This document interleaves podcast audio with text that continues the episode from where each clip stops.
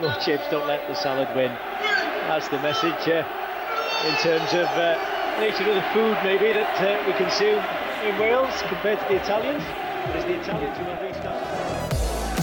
This is the Eat More Chips podcast. Grab your bag of chips, salt, vinegar, perhaps a battered sausage or a dirty pie, a bit of sauce cork on the side, and let's go!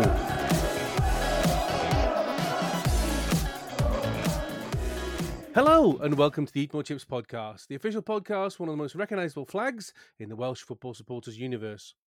In a week when Tetley Tea is closely monitoring tea imports on a daily basis due to supply problems, and the price of chocolate is set to double due to increased costs of cocoa beans, if Burger King and OnlyFans doubles its prices, both my co-hosts may have nervous breakdowns. It's Jamie and Daz. Don't give us that kind of news. Jeez, we don't want that. Not before Easter. Firstly, what's a co-host? Co-host. Oh, you said host. Um, and and secondly, is that why the Samaritans has been uh, has been blocked all week because you've been ringing up because chocolate's doubling? No, it's the it's the fact that you know. I mean, tea. I mean, Britain will just come You to don't halt. drink tea. No, but Britain will come to a halt if tea starts to become a problem. Britain will come to a halt, won't it? Well, uh, maybe. Daz, welcome back. Did you have a good week away from the pod? Um, well, abs- I mean, it was it was uh, work related. So um, definition of good. I mean, you know, I was kept busy, that's shall we say. Um, but yeah, it's nice to be back. I miss you guys when I'm not around. So it's uh, so it's nice to be back. Oh, yeah. that's, that's lovely. Thank you. And we'll talk about Cymru men and women in a bit. But according to CEO of the FAW, Noel Mooney, they've had many international managers apply for the vacant women's team job, uh, which they hope to announce before the first set of qualifiers in April. What kind of a manager would you like to see, Daz? A good one. Um, I mean, can we just put that? Can we just put that on the on the advert and just say only good managers apply? Must be good. Yeah, yeah. Um, I, I what kind? I mean, it's it's we've talked about the fact that there's benefits for having a Welsh voice. There's uh, there's benefits for having a a female voice. There's you know there's all sorts, but we just want somebody who can um, get the most out of the players we've got. And if and I've got no prerequisite in my mind of what kind of a manager that is, other than uh, you know somebody who can see the talent that we've got, the potential we've got. There's a lot of youth um, that needs to be brought through really, really well, whilst we've still got the um, the uh, the wise heads there as well. So um, yeah, it's it's it's I, I don't know. I mean, is is are there names being bandied about? I've not really read many. No, he didn't mention any names at all. He just said a, a many international managers is the words that he used for um, for the press. I mean, that could be that could be anybody, couldn't it? From I mean, you know, Jose Mourinho's available. You know, why why not him? As it's not Mike Bassett, we're laughing. Yeah, I mean, I think if you're saying that the international managers are getting in touch, then that does sound like there's people with pedigree, people who have got a previous, rather than just top, uh, you know, either Women's Super League level or other other decent leagues. It does suggest that people with international, you know, credentials are applying. Then that's really positive. But I think why wouldn't they? Because they say I think it's a really good squad. So um, what a brilliant opportunity. Jamie, topsy turvy week for Wrexham this week. We've got to talk about social media after Saturday.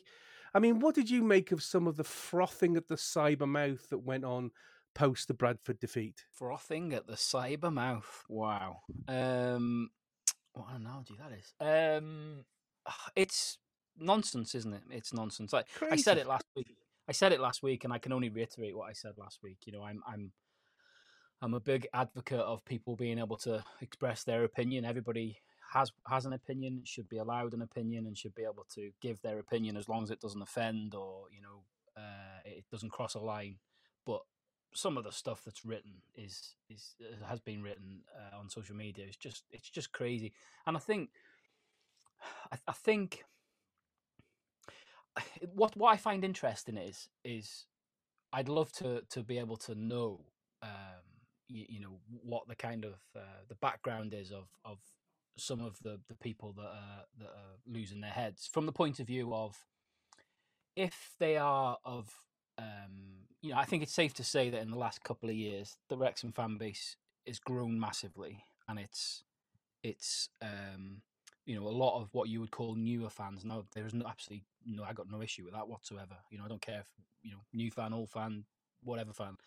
Um, but I wonder whether some of it's, you know, I'd be interested to know because if if it's the newer fan, some of the newer fan base, then I could kind of understand to a point, although I don't agree with it, because they're not used to seeing Wrexham lose or draw or stutter. They've only known Wrexham win and dominate.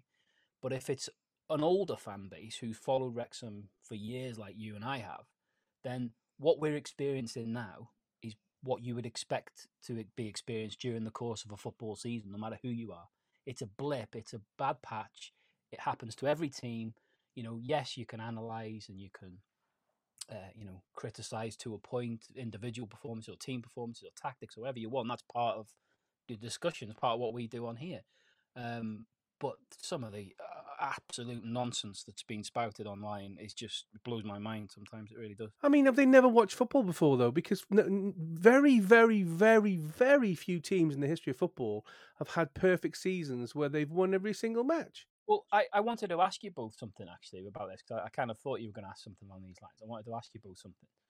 Um, you know, we we I mean certainly Dad's obviously as a Liverpool fan, so he watches obviously Premier League and top top flight football I know you don't watch it as much, but you you're very aware of, of top flight football and, and football generally, and and you know football now has become at that level because it's such a big business and there's so much money involved. It's bec- you know management has become a very um, trigger happy role, hasn't it? You know, if the team starts underperforming, it's usually the manager that cops it first, and you know you, do, you we don't see and will we ever see you know managers at the top level like Fergie, like Wenger, who, who were there for like decades. It doesn't seem to be that that nowadays. You look at like Mourinho at Man United, Tottenham. You look at Chelsea and how they go through managers. It seems to be that the clubs are very trigger happy to get rid of the manager because that's the whether that's the easiest thing to do or what I don't know. Do you, do you, do you think do you think potentially coming down to Wrexham's level? Do you think there's maybe people who are now following Wrexham who who who have that mentality of that's what they're used to seeing managers fired when results aren't going well for a very short period of time. I think there's a definite level of, of new fans who probably ha- have been watching, have been attached to Premier League clubs, and then have got interested in Wrexham since Wrexham have been successful. I mean, we both know that that clubs, as club success is mirrored often by the support of, of extra fans. You get a support swell if the club does well. If the club does badly, then the support drops off. I mean, the problem is it is big business. I mean, UEFA announced yesterday that the Manchester United squad of last season was the most expensive squad in football history, worth apparently $1.2 billion. And they achieved nothing for their 1.2 billion dollars. I mean, I think Daz that says it all, doesn't it? Yeah, I mean, you've you've it, the money's the money's one thing, but it's it's got to be invested properly and it's got to be spent wisely and all of that. But I think you know the the, the level of expectation, and this is sort of feeding into the the culture of you know get rid get rid if if, if it's not working. I mean, it's the the idea is can be such a quick fix um, is is bizarre. And you know, the idea that you could just buy a, a, couple of players and immediately make a difference is is absurd. It takes you know it takes time, it takes an ethos, it takes a sort of a team spirit, but but you also need the fans to get on board to back at side, whether it's youngsters coming through, whether it's um, following the, the, the manager's you know long term plan and strategy, um, or you know otherwise you're going to have teams that you know that you know that I just think like teams like Crystal Palace, for example. You know, they they they go down one route and they go panic, panic, panic, and they get you know Roy back again, Roy Hodgson, and, and you just think like you know steady the ship. Well, you just think well. Um, there are clearly managers out there who know what they're doing, who steady the ship. They have a strategy, and they can, you know, they can give you stability. Now, is that good enough for those fans? Maybe not, which is why his head's, you know, you know, uh, on the block. More worrying, obviously, the fact that he's been taken ill today at training and he's, he's oh, had to he? go to hospital. Yeah, he's, oh, had, oh, he's had to go sorry. to hospital. So yeah, he's. Um, I mean, that's the ironic thing. They were saying that he's probably going to be sacked, but he was taken ill at training today and has gone off to hospital. So well, I mean, I mean, it. You know, that was the bizarre thing about going for such a, an, an old, uh, you know, um, uh, classic style manager, but they wanted to steady the ship. And I just think that there aren't that many of that type of player around, but, but the manager around. But I just think there aren't going to be unless you start investing time. And I appreciate that there are some clubs who feel they can't afford to stay with the current setup because the risk of going get relegation or uh, or what have you, the financial implications are so drastic, so massive that it's it's a it's a gamble they can't take. Well, this is where the whole managing a budget within your means and the fair play and all of those kind of procedures were all put, brought into place, I thought, was to sort of give stability so that teams can um, uh, invest properly and you know stabilize you know the the, the structure of the team, not putting the, the, the legacy of the team at any kind of risk. But working our way through the divisions, there are lots of teams in all the divisions who are probably throwing money in various routes, whether it's getting big name managers or um, spending for the players uh, over over the amounts for players and are jeopardizing uh, you know the the club's um, you know very existence and and I think what we've already spoken about and sort of commented about on on this pod is how currently Wrexham are doing a really good job of um, yes spending a little bit of money because they can but they're not putting themselves in jeopardy at any point. There's always got to be some sort of stabilizing so the um, uh, stewardship of the club needs to come from all levels uh, protecting the legacy, protecting its its you know long term as much as its short term success. And uh, and I think that there are too many clubs in all the divisions, um, and and maybe the fans are part of that problem. Maybe the the, the disgruntled voices are making chairman make push the button a bit sooner. Um, but it is it is a very worrying trend. Like like Jamie said though that everybody is entitled to criticism. Absolutely, it's just the fact that some of it is just so left wing if you bring it back full circle to to to Parky specifically, and I know there was there was lots of calls for his head. I mean, what are you going to do? But... You get rid of Parky tomorrow. Who's going to come in for the last you know 15 games of a season that we're already in fourth place and do any better? Even I mean, very valid point, and 100 percent you spot on. It would be crazy time. You know, Christ, you you you'd only surely to God you'd only consider a manager change if you were fighting for your lives at the bottom of the table, not towards the top. But that's a, you know, it, whilst that is a very valid point, just forget that for one minute. You know, yes, we could we could uh, debate uh, Parky's uh, tactical um, uh, possibilities with regards to how far up the leagues he can take us. You know, that's a conversation for another day. But from the point of view of what he's achieved in the time that he's been at Wrexham, and yes, okay, you, you have to caveat it with the fact that he's ha- he's been given plenty of backing, he's been given plenty of resources and everything else, but he still had to get the job done. He's got us out of the National League after 15 years.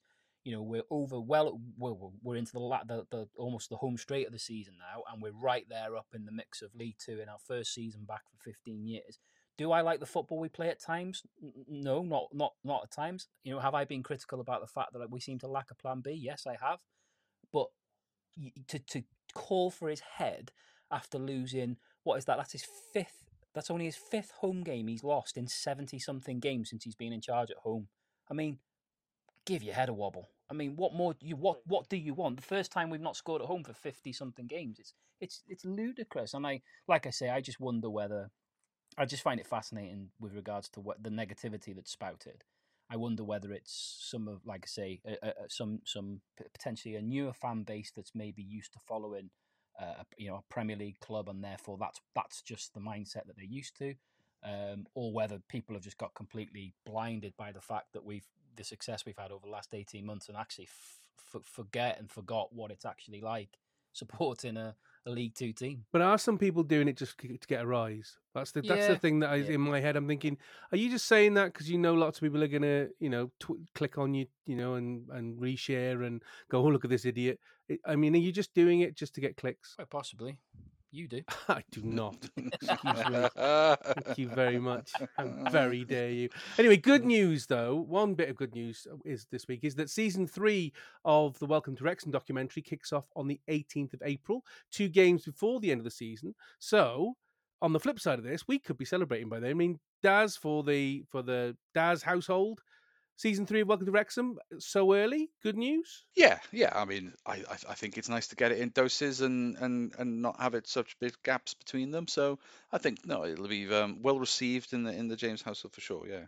And Jamie, I mean, you know, it will be cover. Obviously, it's covering this season, so actually, it will come live. The beginning of the season will come live before the end of the season. I mean, is that better than sort of waiting till August, September, where everybody already knows what the narrative is going to be? Yeah, I think I, I think um, it, it will be better, won't it? Because I think it'll it'll you know it'll run its course and it'll come to an end you know a few weeks after the close of the season which is probably a, a, better time to do it i think it makes sense i think the first two seasons were there was there was a delay to it, wasn't it? So it kind of made sense. But um, yeah, I, yeah. It's, I mean, it's neither in nor there. When they put it on for me, I think it's um, you know be interesting to see where they go with it, and and be interesting to see what the plan is with it long you know long term. What what what is the plan? You know, is it have they have they talked about more series? At what point do you call it a day with it? You know, it's not it's not going to carry on forever, is it? I don't think. Um, no. You know, do you no. do you do a Sunderland till you die kind of scenario where you do a few seasons and then you have a break for a few seasons because they've just done a,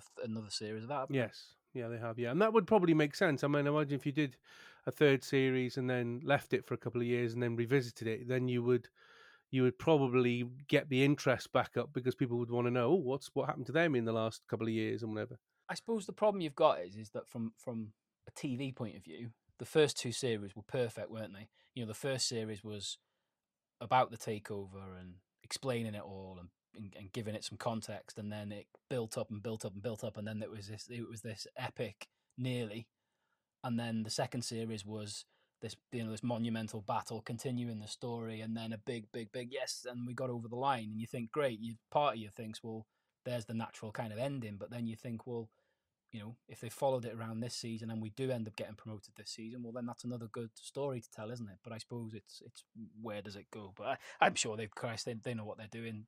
I mean, the cynic in me is saying that if we fail this season, that gives an impetus to have a fourth season because then you could have the success and so you could have that story arc of failure then success failure then success not that i want failure this season that's not reason that's not the reason why i would want a fourth series but certainly, if you're going to write a story, that would be quite compelling, wouldn't it? I, I think it, it's like any. I mean, like I say, you guys are closer to, to that kind of world than I am, but I think it's all going to come down to to viewer viewer figures, isn't it? I think if people are still watching it and clambering for it, which they seem to be, then they'll keep making them. I think. And don't forget, Andy Taylor Edwards is into his second week of his 53 consecutive five mile walks in aid of the Wrexham Miners Rescue Project, walking a total of 266 miles, one mile for every victim of the disaster. Now, if anybody have seen them, his vlogs on X are brilliant. Check them out if you haven't watched them, as they tell the story of mining in Wales around the time and Gresford miners in particular. And if you'd like to donate to his worthy cause, visit All Gone Sonic Iconic on Twitter or X, it's now known, and click on the link. And he has already raised nearly a thousand pounds. So let's get that totally higher. I mean, have you managed to get on a walk with him yet, Jamie? Uh, no, and after what he said to me today on uh, on an exchange, I'm I'm not sure I want to go on a walk with him anymore because the conversation quite quickly went from uh, zero to 100 miles an hour. Uh, and it, and his last message was me dressed as Scooby Doo and him feeding me snacks along the way.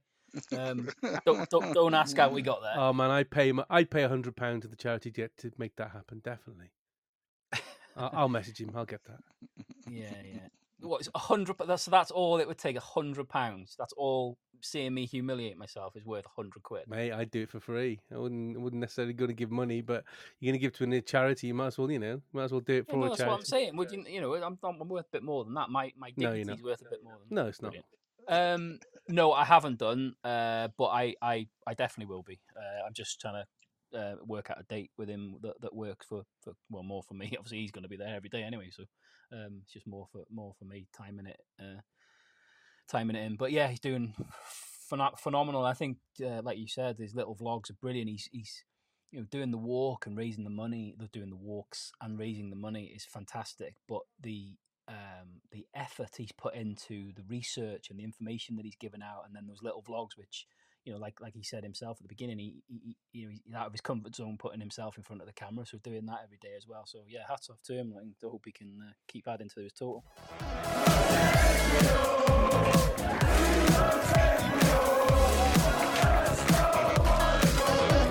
Well, the Dragons were back home for the first time in a month to take on Bradford City at the Stok Cae Ras.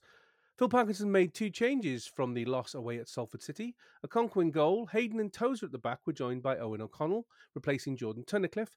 Barnett and McLean on the wings, Cannon, Evans and Lee in the middle, and Paul Mullin was joined up front by Steven Fletcher, replacing Sam Dalby. Wrexham started strongly and took the game to Bradford. Eight minutes and Paul Mullin crossed a ball for Fletcher to head at goal, forcing a smart save from Sam Walker 10 minutes and Cannon hit a long range shot that again called for the Bradford keeper to stay on his toes. Wrexham looked strong in attack and caused Bradford a number of headaches, but weren't able to get the ball in the net, something that they would regret later in the game. 21 minutes and Barnett hit a long range shot, again forcing Walker in goal into action. Wrexham had probably their best chance on 26 minutes. McLean, with a set piece, lifted the ball into the box, which was met by Hayden. His header was off target and went just wide. Then Mullin looked to be brought down in the box after being wrestled to the ground, but the referee waved away the appeal. Bradford had few chances in the first half, certainly nothing that couldn't be handled by a in goal. Second half, and Bradford realised they were still in this game and came out much, much stronger. 50 minutes and Kavanagh's shot from close range failed to put Bradford in the lead. 62 minutes and a Barnett cross from the right found Lee in the box. His header was beautifully done, but just drifted wide of the far post. 70 minutes and Luke Bolton made his home debut, coming on for Barnett on the right wing. Sam Dalby also replaced Fletcher. The game now became much tougher for Wrexham as both sides battled for the victory. 80 minutes and Jack Marriott also made his home debut, coming on for Paul Mullin. James Jones also replaced Cannon in midfield. However, only a minute later, Bradford handed a lifeline as Hayden was judged to bring down Cook in the box for a penalty. Same referee and same player as the last time Bradford were awarded a penalty at the Cae Ras. Cook took the penalty, but it was saved by a Okonkwo's legs to keep the scores level. Both sides now threw the kitchen sink in to win the game. Unfortunately, though, it was Bradford in the 90th minute that managed to snatch the winner. A disputed drop ball to Bradford after play was stopped for the umpteenth time by a Bradford player who went down with a head injury, even though Wrexham were in possession of the ball. Wrexham failed to deal with the clearance, and Cook managed to squirm through the Wrexham defence and shoot at close range. Okonkwo managed to parry the ball straight back to Cook, who then headed it in. Wrexham nil, Bradford City one. Six minutes of added time remained, but Wrexham couldn't find their usual fight back and were on the losing side at home for only the second time in the league this season. Jamie, massive, massive disappointment for the home fans, but we had to lose at some point. What did you make of this game? Um, I mean, it was yes, it was disappointing, wasn't it? You, you know, we we've become so formidable at home. Um, you know, dropping points at home is is is is uh, difficult to watch these days because it's not something that we do a lot of. Um, I think it was it was basically a smash smash and grab job that we did on Shrewsbury. That's what yeah, exactly. Yeah, no, absolutely.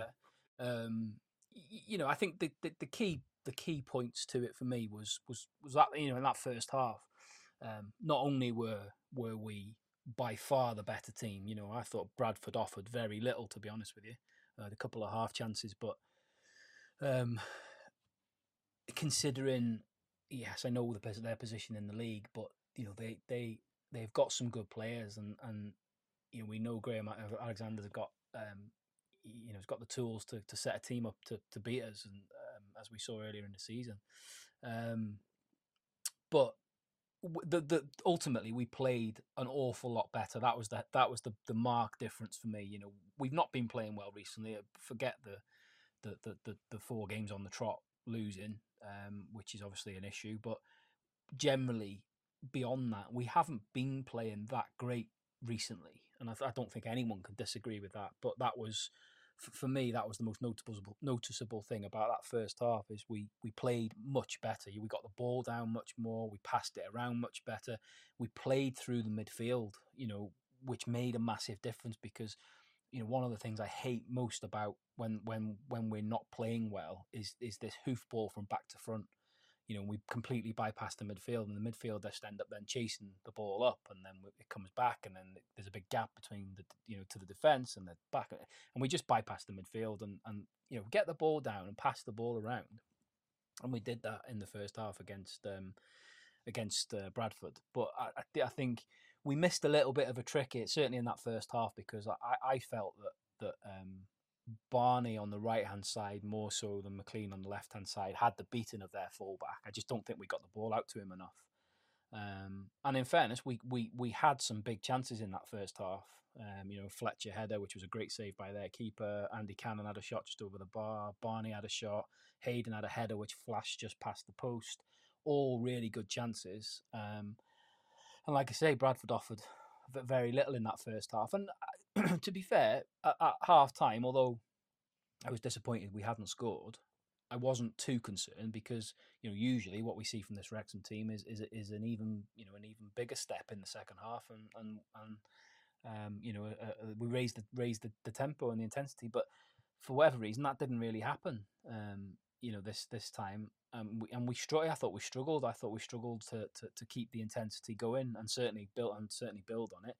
Um, and we struggled to create good chances again in that second half. I think the, the most notable one was that Lee header that he had, which obviously when we saw it in the stadium, it looked a good chance. When I saw it back, I'm thinking, wow, you know, Elliot Lee, first half of the season, Elliot Lee, he's putting that, he's burying that. So yeah, I think he'll be disappointed. He'd be disappointed with with how poor of an effort it ended ended up being. He should have absolutely hit the target. Can I just go in about the about the Mullin penalty? Do you think it? Did you think it was a penalty? Because that was in the first half. Yeah. Um, to be honest with you, did I, did I think it was a penalty?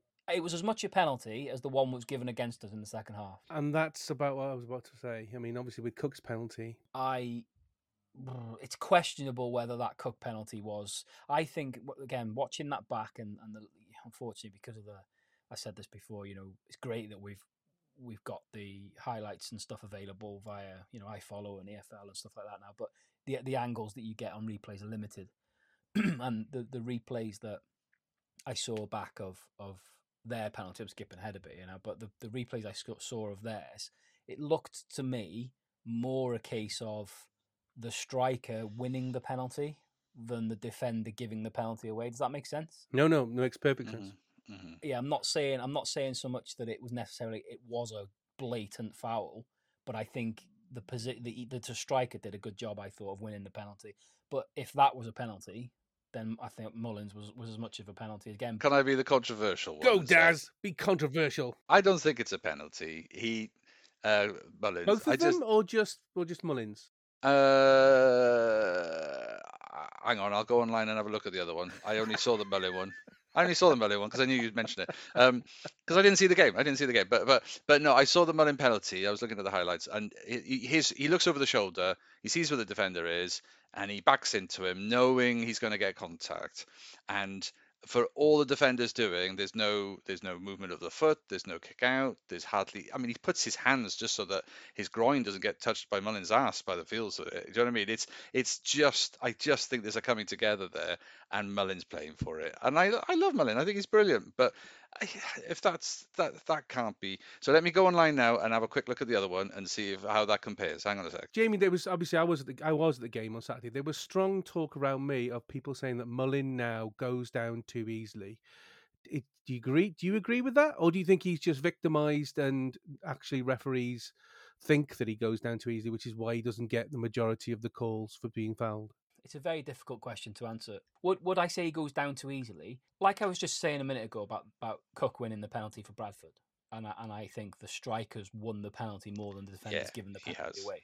I think strikers now that that is part of their game. Maybe it's always been part of the game, but I think that's part of their game. You know, whether we like it or not. You know, they're they're looking for the contact, they're looking for the advantage, and they're looking to try and get the get the penalty. You know, a lot a lot of strikers do it.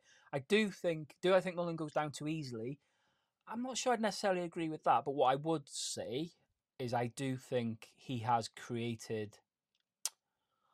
Hmm, how can I put this without it sounding controversial? I do think he's created a little bit of a rod for his own back, and I think referees now are, mm, you know, looking out for it. Shall we say? Uh, and I think he's a bit, of a, a bit of a victim of his own.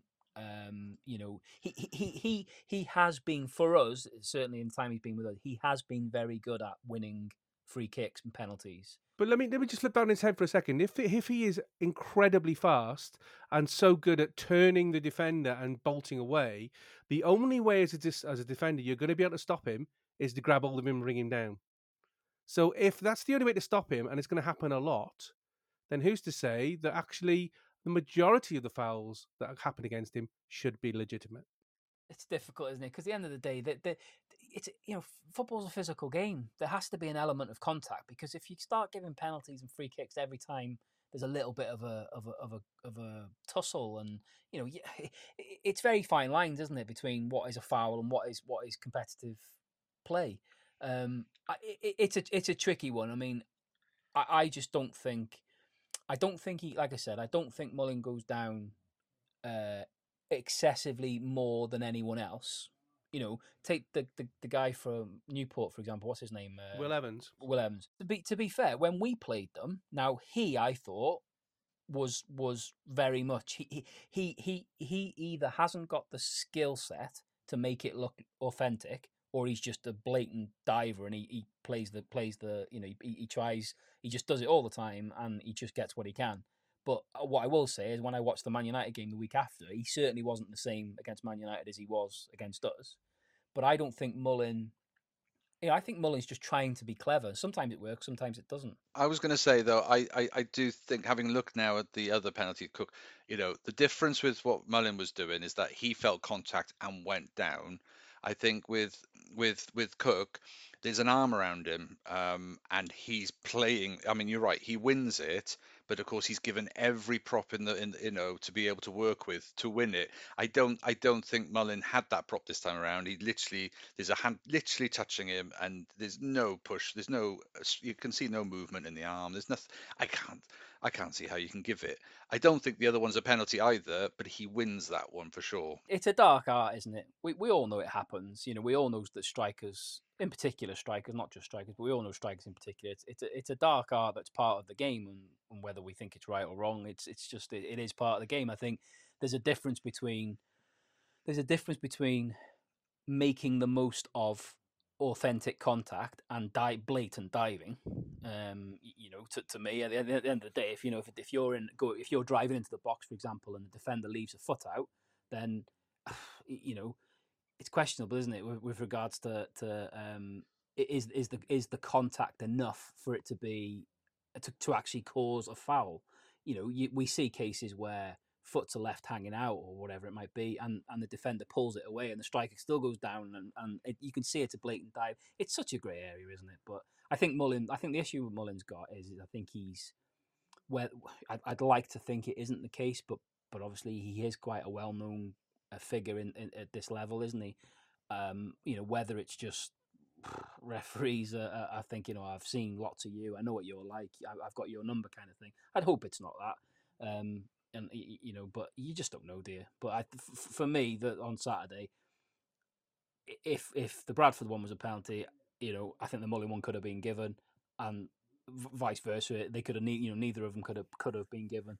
Um, but uh, you know, as it was, it, it, it Mullins wasn't and Cooks was. Um, but I mean, back to that, um, back to the second half. I think, like I say, I don't think after 10, 15 minutes of that second half, we didn't build what we'd done in the first half, and like I say, we struggled to to really create any any chances. And for me, it's at that that's at the point. You know, I keep I've talked quite a bit about this plan B, another option, a variation, and that for me is where I would have liked to have seen us try something different, do something different, and even substitutions. You know, when he did make the substitutions, um, for me they were a bit late in, in coming. I mean, when did when did Dalby and Bolton come on? What, what did you say? 70? 70 minutes. Bolton came on on 70 and and some Dalby came on for for Fletcher which again a lot of people around me questioned why Sam Dalby, why not Ollie Palmer keep that physical you know Sam Dalby is not physical enough for many people particularly in a game which was so close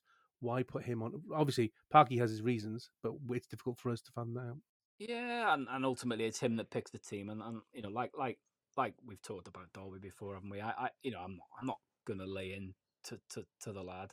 He, he he definitely has got potential. I just personally, you know, he, he's got he's definitely got potential. He's definitely got ability. My issue with him is his work rate. Now, I'm not saying he's lazy, or I'm not saying he doesn't run as much as everybody else, but certainly the way he plays the game looks lethargic to me, and he, I don't feel that he presses and he runs around as much as I would expect him to do. And certainly, you know, when you watch him play with Mullin, you know, you watch Mullin running around and harrying people and pressing people, and I just don't see that in, in, in, in Dalby. So I, I don't know, but it is what it is. Like I say, it's not me picking the team; it's Parky. But the, the point being is, is that I thought the substitution came a little bit late, and they were just like for like. You know, there was no no variation, there was no change, there was nothing different, and this and this is what frustrates me a little bit. Um, and then, like you said, that you know, then then came the penalty. Um, and, and like what we said, I, I can totally see why the ref gave it. Um, that, you know, definitely more, you know, kudos to the to, to Cook than than anything else for winning it. I think. Um, but brilliant save from Arthur. Um, you know, there's not many goalkeepers that have got the the the leg length to be able to dive one way and then still save it with their feet. I mean, it wasn't a fantastic penalty to be fair. It was right down the middle, you know, right, you know, right on the floor. Yeah, it, it was it was a it was a crap penalty to be fair. But I, when he saved that, I I said to Dave next to us, I said I, genu- I genuinely thought I thought this is a key moment. This, you know, I, I, I thought we're gonna we're gonna build from here now, and we're gonna go nick it. Um, and as it was, it went the other way. Um, like you said, questionable refereeing decision with that drop ball.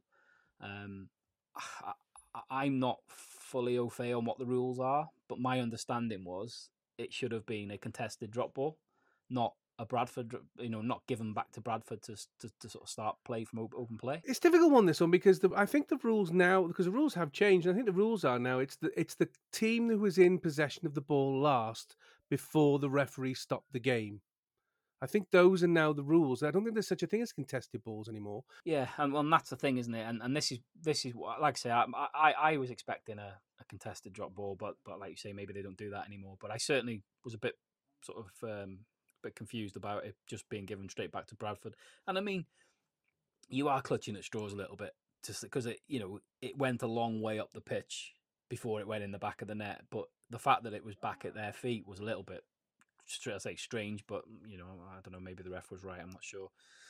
But for their their for their goal, um, again, this is another one of those ones where the benefit of seeing the replays. Now, I watched the replay of that goal quite a few times, and and I have to be honest. I it felt to me, or it looked to me again from the from the limited angle that I could see. I think that was a foul on Elliot Lee on the edge of the box. If I'm honest. Um, I, know Elliot Lee. He he he. Um, what's the word? He like scooches down, doesn't he? And he, he creates a very low center of gravity to try and protect the ball, and he's and he's basically bundled off it. But it, it did look a foul to me, and and but it wasn't. Referee didn't give it. Um, you know, and in fairness, you know, uh, we you have to give credit where credit's due. Uh, as much as I don't particularly like Andy Cook, it, it was a brilliant uh, turn on the edge of the box. He completely um, he completely did Tozer with a, with that bit of skill. Um, you feel for Arthur because it was a great save from, from the initial, um, you know, from the initial um, effort, and then unfortunately, you know, he, he he was quickest. You know, Cook was quickest to the rebound to, to nod it in, um, and then you know, cue cue uh, the crazy Bradford celebrations. It was a horrible time to concede a goal, um, but even then, you know, 90th minute, you still thought, you know, because we how many times we've been at Wrexham and we've, we've done... yeah, we had six minutes, six minutes of extra time. Yeah. So I, I, you know, you still thought and you still hoped and everything else, but when that goal went in, you, you just knew. You thought it's just one of those days. Um, so yeah, do you know what? Obviously, I was disappointed that we lost the game, lost it at home. Um, but I tell you, tell you what, I, I was I was a lot less bothered about losing that game than I was against losing against Salford the week before because against Salford we were awful. Whereas at least on Saturday, certainly in that first half, we were a lot better and played a lot better. Um, it happens, you know, like like we've said we said a few times. We're not going to win every game. We're not going to win every game at home. Um, and and we were we were very much done, you know, done a smash and grab job against us, exactly like we did to Shrewsbury in the FA Cup. Um, you know, take it on the chin, move on. Well, the final phase one game of the 2023 24 Genero Adran Premier season was at The Rock, where Wrexham women met Cardiff Met women. Steve Dale named four changes to the side that beat Pontypridd United the week before. Charlotte Bolland in goal for Del Morgan. Ruby Jones came in for Karen Allen alongside Erin Lovett, playing her 50th game for Wrexham. Katie Sharp and Phoebe Davis, who was also made captain. Libby McKenzie came on for Rebecca Pritchard, and Amber Lightfoot came in for Mary Gibbard alongside TJ Dickens and Lily Jones. Cara Jones and Rosie Hughes were up front. The Dragonesses knew that they could squeeze into the second spot of the league if results went their way, and they started strongly with this in mind. Nine minutes and Rosie Hughes fired a stinger to test the Cardiff Met keeper. 22 minutes and it was Amber Lightfoot's turn to test the keeper, who managed to keep the shot out. Even though Cardiff Met are having a poor season by their standards, they lifted their game, causing problems for the Wrexham defence. Kilburn Thompson was particularly dangerous, forcing an important save from Bolland. Both sides were pressing for a goal, and on the 43rd minute, it was Wrexham that took the lead. Hughes at the end of a ball from Lightfoot, firing into the bottom corner of the goal to score. Wrexham women 1, Cardiff Met women nil. Hughes with her 13th goal of the season, making her top scorer of the league so far. Second half, and Cardiff Met came out with grit and determination to get back into the game, which they did on the 49th minute. Kilburn Thompson broke free and shot past Bolland in goal. Wrexham women won, Cardiff Met women 1. 50 minutes, and the new signing Brooke Cairns came on for Libby McKenzie. Midfielder Brooke has signed a contract until the end of the season and comes from Wolverhampton Wanderers. Brooke is a capped international for England at under 16, 17, and 18 level and has been at Liverpool, Everton, and Women's Super League side West Ham United. Both sides now really went for it as the game became end to end. 67 minutes, and Mary Gibbard came on for Katie Sharp, and Rebecca Pritchard came on for Cara Jones. Eventually, on the 73rd minute, it was Cardiff Met that struck the blow. Houghton got through the Wrexham defence and fired a shot into the top corner to score. Wrexham women won, Cardiff Met women two. Wrexham realised they had a fight in their hands and went all out to get an equaliser. On 81 minutes, Mari Gibbard lifted the ball over the defence for a rocket shot that beat Farrow in goal. Wrexham women 2, Cardiff Met women 2. Wrexham tried to push for the winner in the last 10 minutes, but Cardiff Met stood firm. Wrexham finished phase one in third, ready for phase two in the next few weeks. Daz, I'm not going to ask you how the game went, as I'm sure you were watching Aberystwyth Town get the draw against TNS to secure top four, so congrats to them. Before we talk about what's to come for phase two, how surprised were you by Cardiff Met, considering the season that they've had so far? I mean, we all thought, oh, Wrexham are going to walk over this. Yeah, yeah, no, it was an absolutely, a, uh, you know, an impressive performance in that sense. I, I I watched the extended highlights and and I I thought they really did well. I thought they, you know, there were times when both sides were creating, you know, good spells, um, and I I thought, well, if Cardiff Met had played like this all season, then there's no way they would have been uh, as far down the division, you know, the league as they were. So um, yeah, I'm not sure where that newfound spirit has come from, or um, whether or not they've made some acquisitions and, and, improved the team, or or injuries of people returning from injury. But no, they were they were really organised. There was some. I mean, both sides missed chances. I mean, that's the thing. It's those mind, you know, fine fine margins, isn't it? Um, and uh, uh, there was a couple of opportunities for both sides to, you know, put shots past past the post or some straight at the keeper, um, which is which is I, is a trend that I see, you know, we see too too often. I do think that some of the finishing on all the all the teams that Wrexham have been playing, I think if they were a bit more uh, sharper on goal in terms of at least making the goalkeeper work a bit harder, I think um, uh, I think Wrexham would be uh, certainly um, not finding it as easy. But um, no, this is an example of where I think Cardiff Met really did put in a, a good shift. Um, and and to be honest, we're un, un, unlucky to be, I would say, unlucky to be one 0 down when they were. Um, and then when when they came back second half. They they were the team that had a really good dominant spell and and, and deserved actually to be ahead at the time. But you know, um, really really good performance in the second half. And then equally, you have to credit Wrexham with the resilience, the spirit, and the tenacity to stay in the game and get that equaliser. And actually, yeah, maybe Cardiff Met would have felt a little bit hard done by by the draw, but actually probably in the end, balance of play over the whole game, a, a draw yeah, you know, you could justify it. But if it was, you know, I would say it was more in favour of Cardiff Met this time around. So I think Wrexham uh, consider themselves a little bit fortunate. But yeah, no, I mean, you know, the, the, the team played well though. You know, in those in those spells. Um, I mean, you, you had the goals that you mentioned there uh, in terms of uh, Hughes. Well, you know, we all know what Hughes can do, and top scorer now. And uh, but I thought it was the the the pass, the through ball pass from Lightfoot, who um, which was was was was fantastic. You know, so that that was brilliant. Um, and and also in in Gibbard's goal, it was Lovett's interception in the middle of the field that that turned that that attack from um, uh, from uh, Cardiff Met's attack into uh, a great opportunity. Yes, there was a bit of less successful defending from uh, Cardiff at that point. There was a bit of just you know uncertainty, legs being thrown and ricocheting ball, but it, you know um, Gibbard took the the, the the, shot really well. Um, but then you have to look at Wrexham's defence as well. Well, you say you've been saying all season, haven't you, that you that you feel that they are susceptible. They are, they are. I mean, the second goal particularly, Houghton's dribble all the way through the, you know, the the box.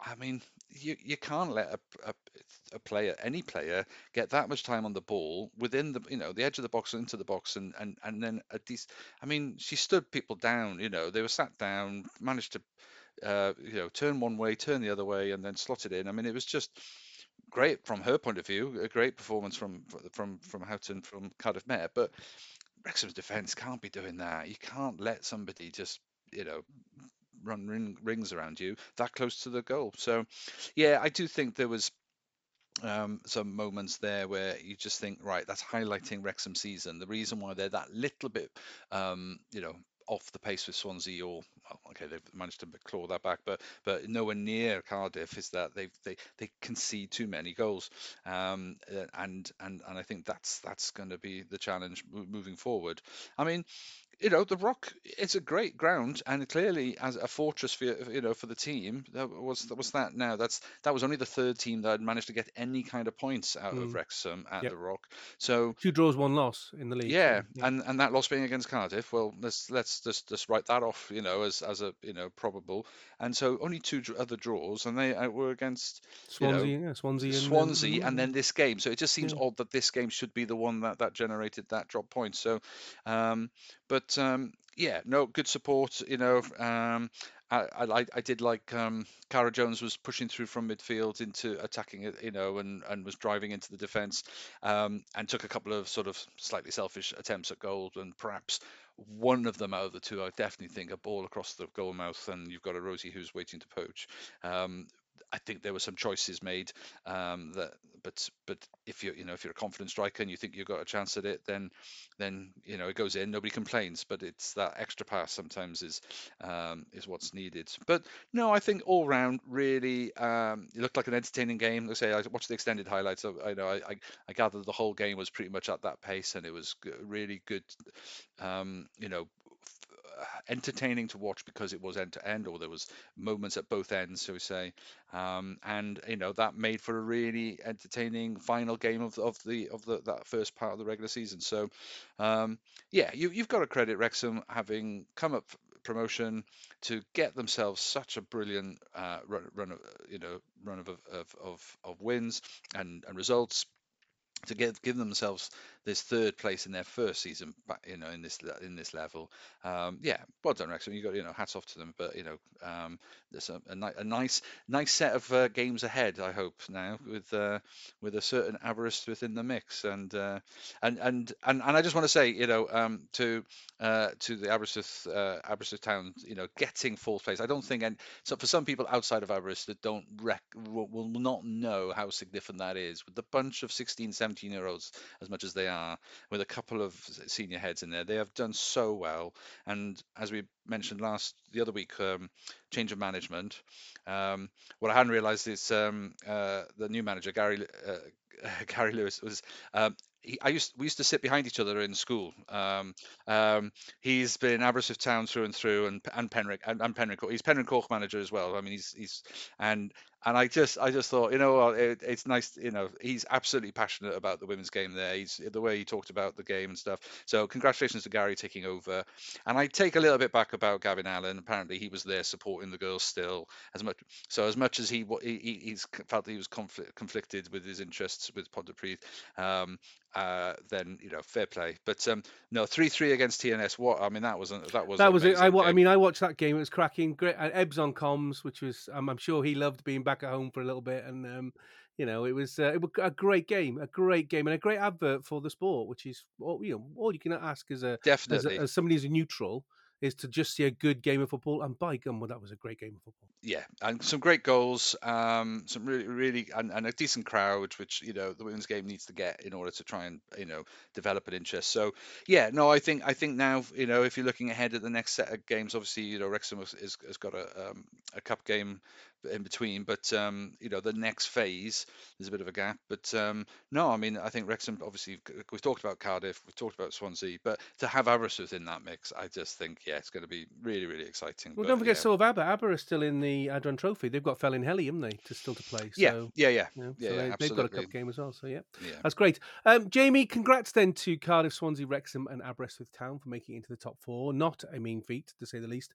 The fixtures are out on today as we're broadcasting on Friday, fifteenth of February at ten a.m. And will the actual phase two will start on Sunday, the tenth of March, with six games, three homes, three aways for Wrexham coming up. Currently, the league looks like this Cardiff City in first with 37 points, Swansea City in second with 32 points, Wrexham in third with 29 points, and Aberystwyth Town in fourth with 17 points. What are you expecting from Wrexham for these six games? I mean, we're fairly safe in third, touching distance of second, nine points from the top. What would you kind of be happy with right now? I think you, you you've got. I think we've already said it before, haven't we? I think the season has been a success already just just by getting into this the top half in the in this first phase. You know, given where they've come from, um, you've got you've got to consider that a success.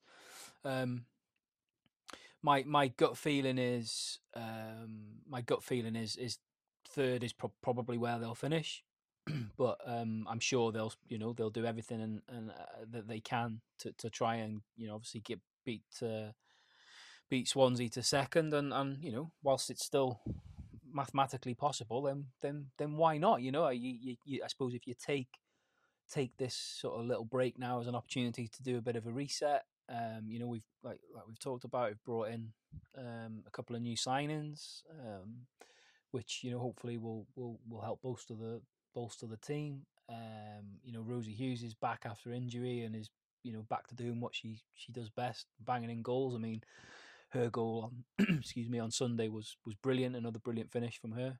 Um, so so for, for, for me, I, I I don't I don't think there should be any expectation on on on them. I think what they've already achieved this season is is beyond probably what what was expected of them. So I think any from anything from here is a bonus. I think you'd have to you'd have to look at it and say, you know, if top top three, you know, third being the, the, the, the minimum really is, is where you would probably expect if you if you're trying to put a label on it. I mean, Daz, as you said, you know, please, I'm so pleased for Aberystwyth as you are get the fourth spot, and that really makes them dark horses in this four because they could really upset some of the form book. I mean. Wrexham obviously have signed Liv Fuller and Brooke Cairns, as we said earlier. Wrexham have also signed Cymru under 17 international midfielder Annie Small from the FAW Girls Academy North until the end of the season. So that's three players that Wrexham have brought in. Swansea proved on Sunday that Cardiff aren't invincible, finally, after a 1 0 win at Cardiff as well, which is no mean feat.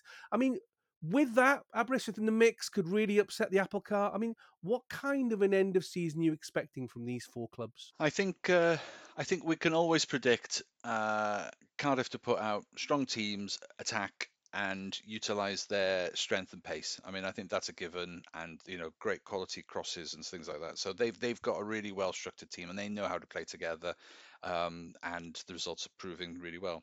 Um, uh, I think Wrexham's new additions. I mean, that's that's all. Uh, obviously, it's all new. They've got to start to bed them in. Um, hopefully, it'll absolutely. It looks like they can only improve the team, which is great. More choice, um, some clear talent, and experience. There was a bit of experience in there as well in terms of um, having uh, getting some former you know WSL players in. It always changes the you know that that that dressing room, that mentality especially uh, after losing um, uh, I can't pronounce her surname, but the um, the the Wrexham defender that's retired from injury, uh, Kyriakopoulos. Apokopoulos. Kyriakopoulos, yeah. Yes, thank you. Uh, you know, you you you you you need that Just call her Uh, Hannah. I'm sure she'd hate being called Kerryocopolis anyway. Just call her Hannah. Yeah, sure. I know. I, was- I, I respectfully, I tried. I, um, um, but it, you know, losing some wisdom and experience in the dressing room, I think that just, you know, that's the bit that gets you sometimes over the line. That you, you know, pace, youth, exuberance, energy, and all of that is one thing, but sometimes you need a bit of nous and a bit of uh, know-how. And so, hope, you know, hopefully, for Wrexham's point of view, that that that will be what you've got there. And then, of course, you've got youth as well. Um, and and so that's that's going to be interesting to see if she's you know, I know it's a loan till the end of the season, but if she does well, then what happens after that? So yeah, it's it's going to be it's good for them. I think uh, answering your first question about Aberystwyth and what impact they can have. I mean, we we've seen Aberystwyth take points off Cardiff City. Um, we've seen them run other teams close. Um, the fact that you know we're only on 16 points, um, um, we're so far off.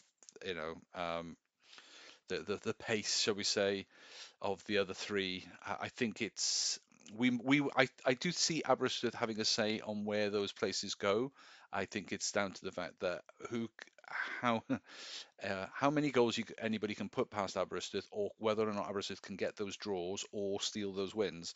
But I do think there'll be quite a few draws at Aberystwyth, and it's just whether or not the the other three can get um, get the wins rather than the draws against Aberystwyth. Because Aberystwyth are a really organised team, really well drilled, um, and and um, but uh, but equally their youthful um, naivety means they just go for it. So, and and when they attack, they're really you know they've they've got they've got um, options and they've managed to score goals um, against teams um, you know, when you when you thought that they were out of the game. So I do think they've got potential, but not many people score against Aberystwyth. But they say the Aberystwyth's total number of goals in the season is probably what's ma- made it a struggle, uh, and I think Aberystwyth need to improve on that. But if, but if they can improve their finishing, um, this, then the- or, or get another. I can't see how Aberystwyth can, you know, could have got another striker, but that's what they're missing. Um, but uh, no, you know, let's see. Uh, I think Aberystwyth, it's a free hit now. You know, um, I was listening to Gary talking about it in an interview, and he was saying like th- th- they're the underdogs. They've absolutely got no right to be there, and they've got no right, given right, to win any game. So why not go for it? Um, every other team is expected to beat Aberystwyth, and and that and if they don't, it'll be um, it'll be a failure for them. So Aberystwyth's got nothing to lose, and that's that sounds quite exciting, really, knowing that there's nothing to lose and there's no relegation at the end of it. Well, Wrexham were back on the road on Tuesday to South London to take on Sutton United in an important game for the Dragons following four straight defeats. Phil Parkinson made four changes, moving O'Connell to the centre and bringing in Max Cleworth and Will Boyle in for Hayden and Tozer. Luke Bolton started in place of Barnett on the right wing, and Jack Marriott started in place of Paul Mullin up front. Wrexham's away form was under the microscope for this one, and Sutton wanted to put Wrexham under pressure early to test them. The weather was playing its usual part in making a sticky pitch part of the narrative, and initially neither side could grab hold of the game. It was 11 minutes before Sutton had their first meaningful chance. Patrick Shot and Harry Smith on the rebound both tested Okonkwo, who stood up well to the challenge. Sutton also hit the crossbar directly from a corner, testing a Okonkwo with the set piece. The game was low on chances with Wrexham's first meaningful chance not until the 27th minute. Marriott latching on to a through ball from McLean, who was captain for the evening, only for his shot to drift wide of the post. Sutton continued to pile on the pressure and looked like they were going to take the lead, only for Wrexham in first half stoppage time to grab a goal. Bolton, with some deft footwork, played the ball into the Sutton box. Finding Fletcher, he dinked the ball to Will Boyle, who shot the ball into the bottom corner. Sutton United nil, Wrexham 1. Quite a response from a player who'd been under the gun from many Wrexham fans in recent weeks. Second half, and Sutton lifted their energy levels, almost equalising straight away. Adam Malarkey would hit a stinger into the far corner of the Wrexham goal. Okonkwo managed to tip it onto the bar, but then it dropped right in front of the goal, and Wrexham had to scramble a defence to clear it before Sutton could tap it in. 50 minutes and Sutton had a very credible claim for handball, as it seemed to strike McLean on the arm, but the referee waved away the appeals by an infuriated Sutton. 64 minutes and George Evans went down holding his upper thigh and was replaced by Luke Young, making his first appearance for Wrexham since December. 72 minutes and Paul Mullin and Ollie Palmer were brought on for Fletcher and Marriott as Wrexham tried to find that away win. However, it was Sutton equalised on 76 minutes. Elliot Lee gave away a free kick right on the edge in the air of the area in the centre. Larkin stepped up and hit a free kick that, from some angles, looked as if it was going wide. However, it hit O'Connell on the edge of the wall, who deflected it past Okonkwo, who was wrong footed following the travel of the ball. Sutton United won, Wrexham won. Sutton had played well above their league position, and Wrexham knew they'd have a fight on their hands to win this one. Mullin nearly put Wrexham in the lead following a Wrexham free kick as his return ball hit the crossbar but was cleared. Some great interplay with McLean, Palmer, and Bolton set up a Palmer shot that was saved. Eventually, due to some good fortune, Wrexham would achieve that. Bolton managed to hit a through ball with, with his shin, of all things, finding Lee on the right hand side of the box. He had been having a poor game by his standards, but when needed, he stepped up, hit a tight shot, and on 85 minutes, scored to put Wrexham back in the lead. Sutton United 1, Wrexham 2. 87 minutes, and Mendy came on for Bolton, showing up a defence on the right wing. Lee almost put the game to bed. A Wrexham break from their box, cannon onto Mullin, who squared the ball to an open Lee, but he couldn't get the ball past the Sutton keeper. Wrexham, however, managed to see the game out and break the losing streak they were on, sending the 933 Wrexham fans home happy and making Sutton United the first team this season we've done the double over. Wrexham finished the week fourth in League Two with 55 points, two points behind Crewe in third, but with two games in hand, and six points behind Stockport at the top with one game in hand. Jamie, a dirty, ugly Wrexham win. What did you make of this game? It was a painful watch because I was nursing a migraine at the time, um, so it was uh, it was it was hard trying to concentrate on the screen. Have you been smashing your face against the the windows again? Is that what it is? I've been uh, I've been ill these last few days. So I've had a bad chest and uh, migraines, and uh, and you you know what it's like. It's like anything that a man gets, it's like ten times worse than any time a woman gets it. So uh, whereas the missus says just crack on, I'm dying on the sofa. So uh, it, dep- it, depends how strong the booze was the night before. That's all. No, no, no, no, no booze, no booze. Like to be fair, the, the um, I I felt rough when we got back from the Bradford game on Saturday night, but uh, anyway, um, yeah, it wasn't. I think the the the most important thing about this game was it was always about the result, wasn't it? You know, a because of what had happened against Bradford the Saturday before, the fact that that was the you know the fourth defeat on the on on the bounce or third league defeat on the bounce if you're taking out the cup game. Um, as we've talked about at length, you know our, our away form is is has been uh, has been our Achilles heel this this year. Um, so going away from home on a Tuesday night a long way from home on a Tuesday night. Um, terrible conditions, which I know you know is, is is the same for both teams, but it's worth it's worth calling out because the bottom line is is that when the conditions were like they were, you know, wet and windy and a crap pitch, it's gonna have an impact on the quality of football that both teams can play. Um, but yeah, it, for, for me, it, it was it was never about the performance; it was just about the result.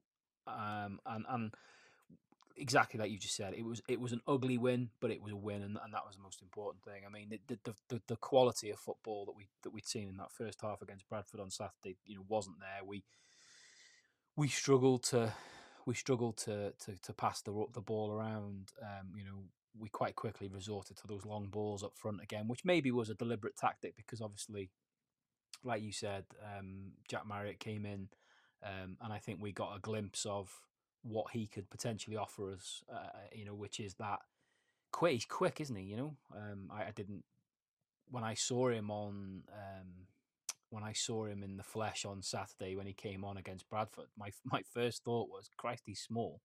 Um, you know, I, I knew he, I knew he, you know, he wasn't a Fletcher or a Palmer size, but I didn't quite think he was as, as slight as he was. He's, he's I thought Billy Waters had come on at one point. Um, he, he's he's small, but but he's but he's quick. You know, he, he, he is very quick. fast. Uh, yeah. Uh, excuse me, and um, I, I can see, you could see against Sutton what potentially how he's potentially going to be utilised, and I think if we can if we're going to come across a team like you know, like Notts County were last season. I'll, I won't say it now because obviously they've had a change of manager, so I don't know whether he's changed their playing style. But if you if you imagine, if you you know, we were having this conversation a few weeks ago, weren't we? And we talked about, I think we were talking about referees at the time, and and and um, you know Palmer getting caught offside because of Notts County's ridiculously high line last year. But if you imagine if Marriott was playing in that game, I think he would have, you know, a he would have potentially timed his runs better, and B, he would have certainly would have had the pace to get in behind it. And I think that's that's w- what we've been crying out for. Certainly, what I've been crying out for is some pace, and the additions we've made to the squad looks like we've added some pace. So, so that's good. Um, but yeah, the the football that we saw in that Sutton game uh, wasn't particularly pretty. You know, say we struggled to, to string the ball together. They were a very difficult team to break down. You know, we, we said it when we played them at home. I mean, we we only won that game by the skin of our teeth. You know, Elliot Lee with a goal uh, right at the end again. Um, and they were difficult to break down that night. So they they I.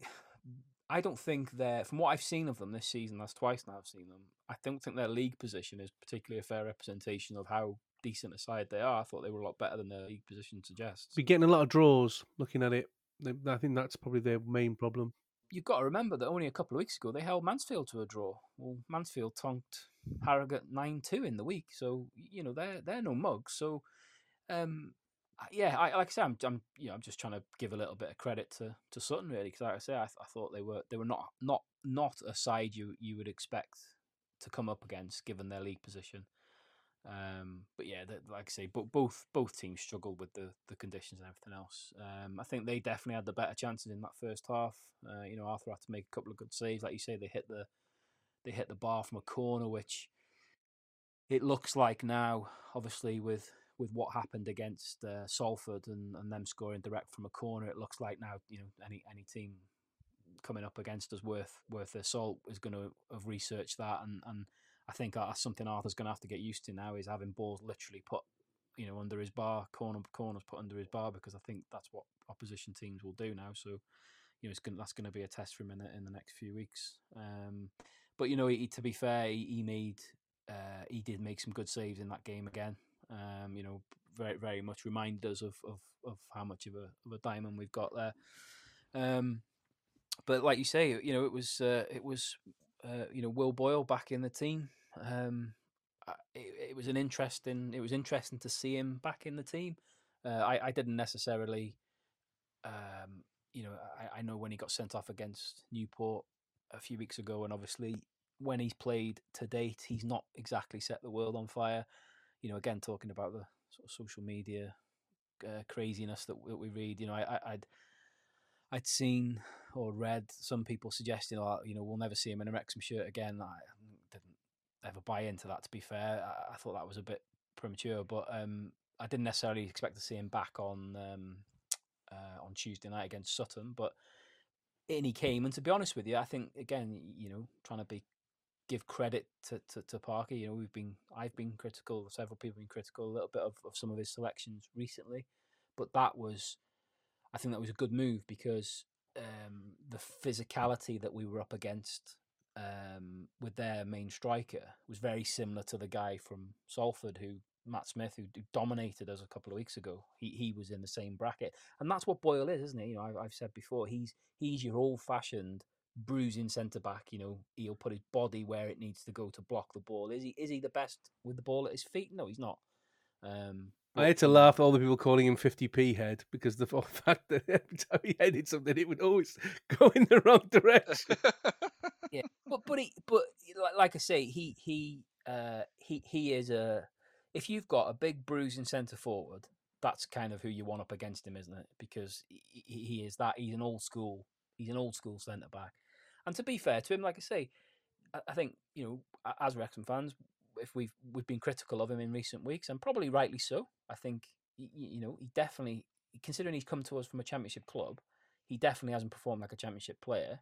So I think the criticism that's been levelled at him mostly has probably been fair. But in in fair to be fair to him, he, he had a really good game against Sutton. You know, everything he was asked to do, he did it.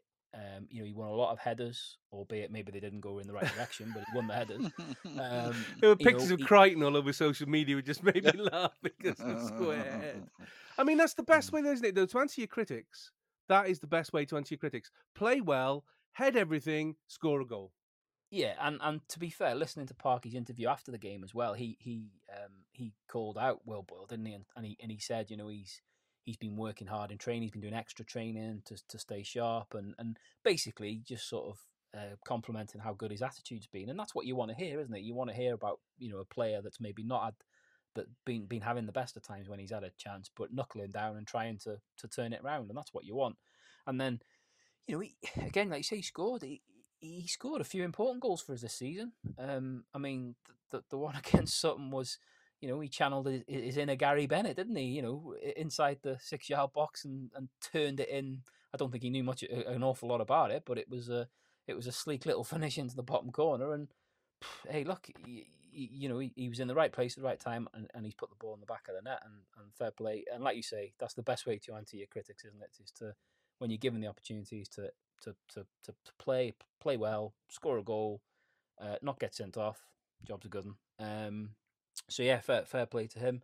Um, I think then you know as as we as we then went through through the the rest of the game, you know the the, the um the quality didn't really get much better. Um, you know, I, I, I made the notes I made around the game because there wasn't there wasn't massive amounts of of of um, you know great you know a lot of great football to watch. It was more around sort of individual either performances or, or incidents. I mean, you mentioned the McClean um, the handball.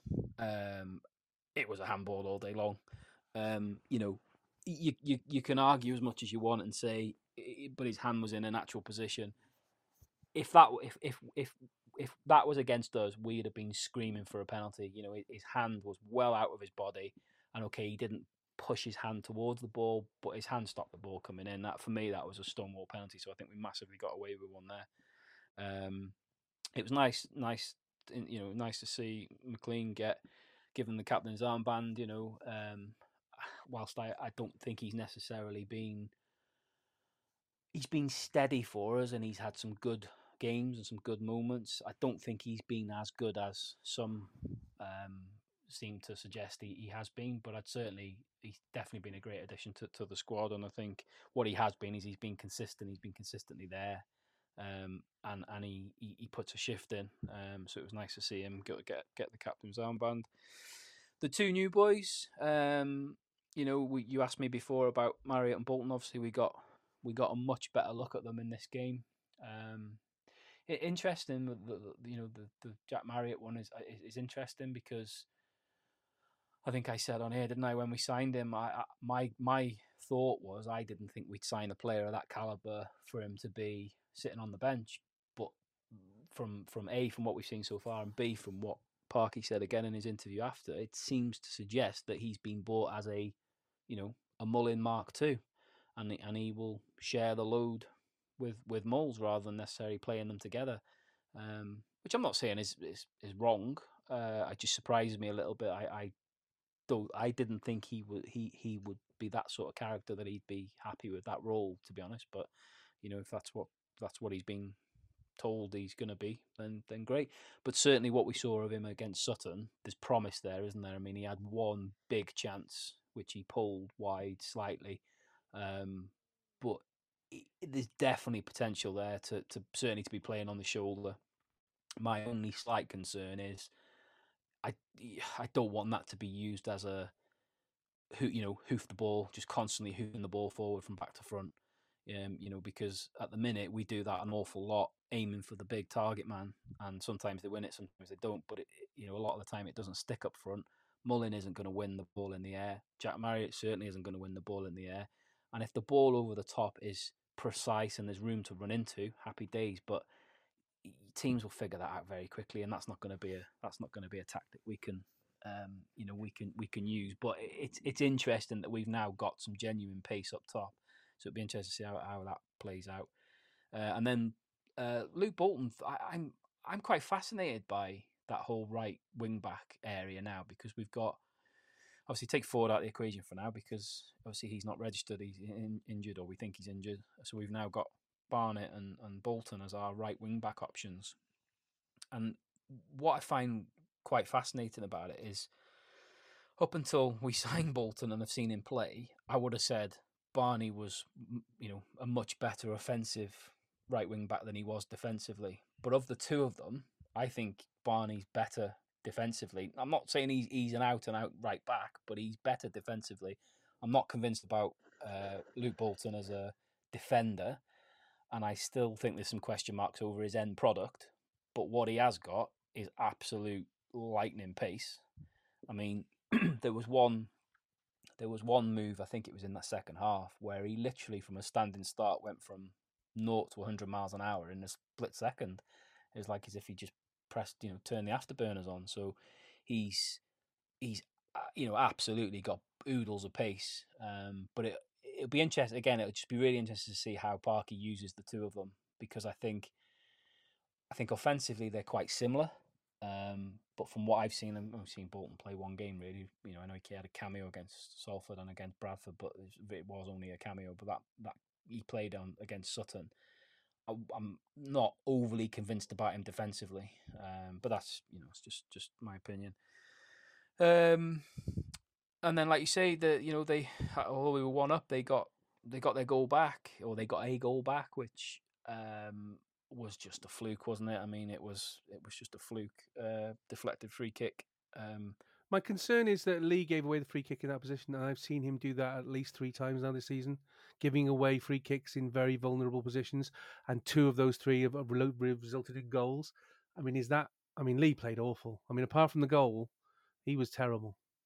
Well, there's there's there's two questions there. What so one one is is is a concern that you know Lee giving away the, the free kick. Um, yeah, yes, of course, it's a concern because you don't want to be giving away free kicks from dangerous positions right on the edge of your box because you know as we've seen uh, you know in this league that there are some um, there are some phenomenal um, free kick takers uh, in this league, and like you say, we've been punished a couple of times.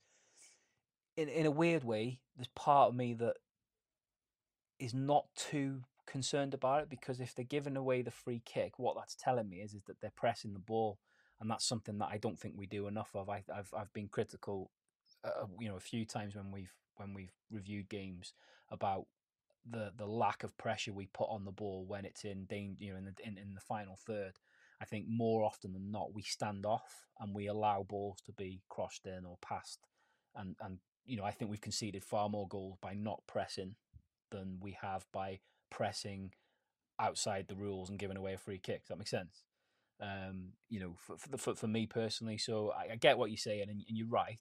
Um, and it's you know they've got to be careful, but um, I'd rather than be pressing and trying to win the ball back than than letting the player have a complete free run at it. In regards to Elliot Lee, you know, you asked, you know, you said he he, he was awful. Um, you, you're not, you know, you, you, you, it's hard to argue with you. You know, he he I think the the problem that you've got is he set the bar so high in that first part of the season with how good he was game in game out for what the first 15 games 20 games of the season or whatever it was. He he set the bar so ridiculously high. It, it, you know he he was never going to maintain that level of performance for the whole season. Um and and I think that's part of the problem is he's he's set the bar so high for himself that now if now his performances have dropped off a little bit. I mean, what hasn't dropped off is is his work rate and his and his attitude. You know, absolutely are are still like they've always been. You know, uh, you, you, know nobody can criticize can criticize that. But I think his his um his lack of form I don't think is a I don't think it's a coincidence that we as a team have not been playing as well in recent games. That I think it coincides with his lack of form because he is our he is our spark, and I think if he's not playing at his best, it has an impact on on the whole team. However, a because of his work rate, and b because of what he did in the last, you know, toward the end of that game. That's why Parky keeps picking him because even though he had a poor game and he's been playing probably poorly by his standards, he is capable, isn't he, of that that one moment, and that's why, you know, that's why he's still getting picked. Um, you know, you know, but I, I don't disagree with you. He he didn't have a great game, um, and he's not been playing particularly well for for a few weeks. I mean, you know, Mullin was given a rest. Marriott came in. I think Elliot Lee falls into that same bracket. I think he probably would benefit from from a from a you know a week on the bench, but who'd you bring in instead of him with the greatest respect? You know, I don't know what Jordan's fitness levels are like, but I'm not I'm not convinced as much as everybody seems to think Jordan Davies is is is is is the the squad replacement for Elliot Lee. I think if push came to shove, he would be. But if you had both fit in front of you, is he? I think he's a different type of player, if I'm honest. Um, so I, I, it's, a, it's a tricky one, but but to me, I think he would benefit from from a from a rest. But uh, you know, he's, he's he's not he's not getting it. Um, and then you know, obviously, he, he made made changes again. Uh, you know, Mullin and Palmer came on, which is not a bad pairing to bring on bring on off the bench, is it? Um, and both of them looked, you know, they looked. They were hung. I mean, they, they. I mean, Parky. It's interesting in the end. Parky. Uh, two things were very noticeable. One, the footage of Parky, well, uh, hugging the players at the end. The relief that obviously he had was incredible because he was properly, you know, congratulating them. And secondly, he said in his interview that both Mullin and Palmer at the end were blowing hard. They had put 10, 15 minutes of really hard grafting uh, because they realised how important this game was. Yeah, they, they absolutely they did, um, and and I think you know they they they've given you know probably given Parky a good headache to have because I think obviously you know this time last year and, and around this time last year you know that that was that was the the, the strike pair. That was the number one choice wasn't it? Um, and I think it's given him you know it's a good time it's a good time to be in a situation where both of those are chomping at the bit to be to be back at it again. Um, so it'll be interesting to see who who starts on on Saturday. Um, but you know, look, they, they came on and they, they had an impact on the game, which is what they came on. You know, what what they were give, what they were asked to do. Obviously, Mullin hit the bar, didn't he? Um, uh, towards towards the end of the game. Um, but the good thing was is that you know from when they came on for the last 15, 20 minutes, is we we we dialed it up a notch. You know, we we pushed and we tried to apply pressure. And although we didn't necessarily create a load of chances, we were pressing and we were probing and we were we were we were um, we were uh, attacking rather than sitting off. And then you know we, we got that that second crucial second goal, that winning goal. Um, interesting. It was uh, the the commentary uh, the comment, commentary that was um, uh, over over the the, the follow game. Uh, I forget who it was who was commentating, but said, "Oh, it was a, it was a good um, uh, disguised pass from from Bolton." it looked like a miss hit to me, but it I, was. Again, he hit it off his shin. Yeah, if you look at it carefully enough, he basically shinned it.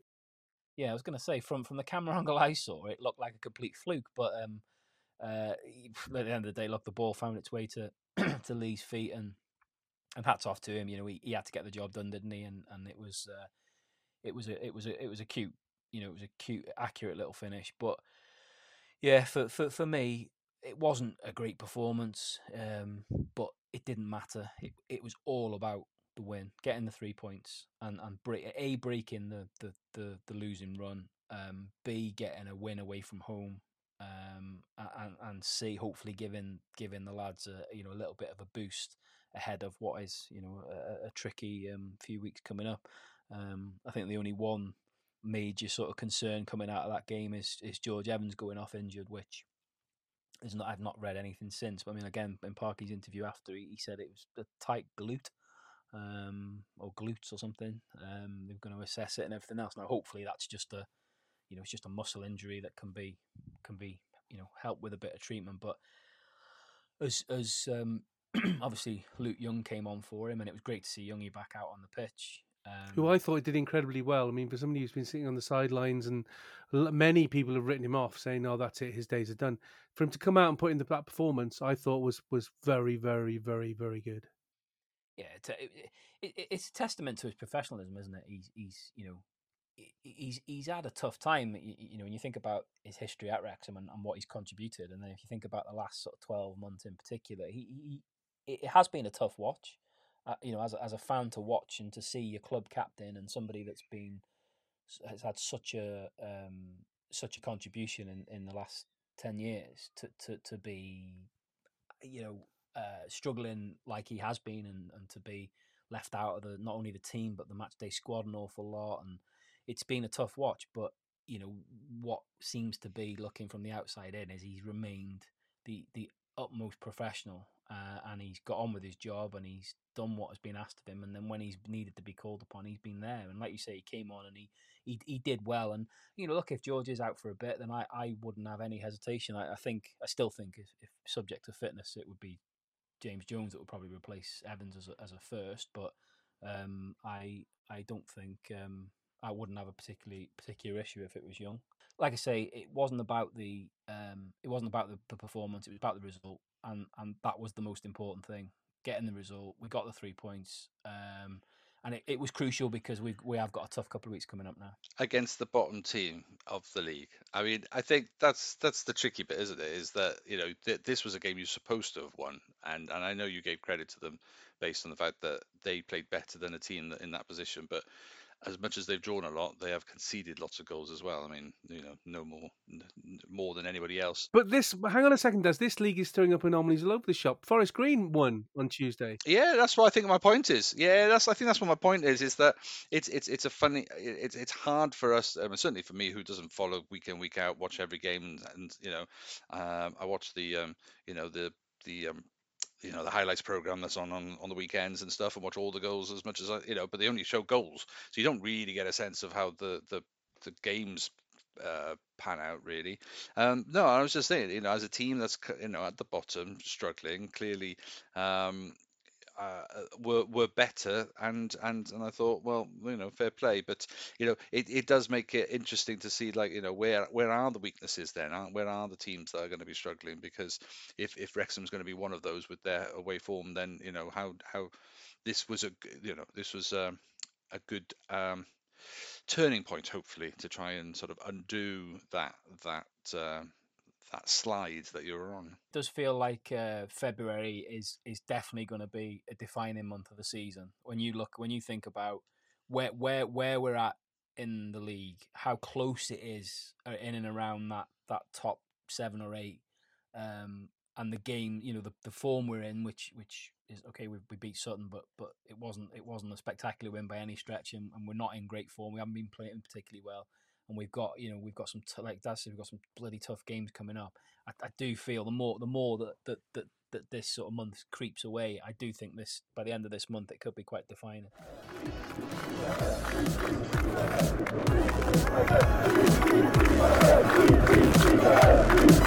Well, time to discuss now some Cymru news as we haven't chatted about the national sides for quite a while.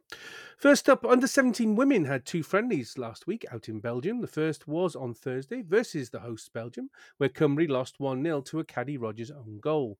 On Sunday, Cymru met the Czech Republic and won 3 2, goals from Elena Cole and two from Anya Denham.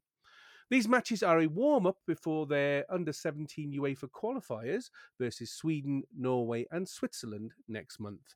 Women's under 19s have a double header of friendlies versus Scotland on the 21st and 24th of this month behind closed doors at Colliers Park in Wrexham.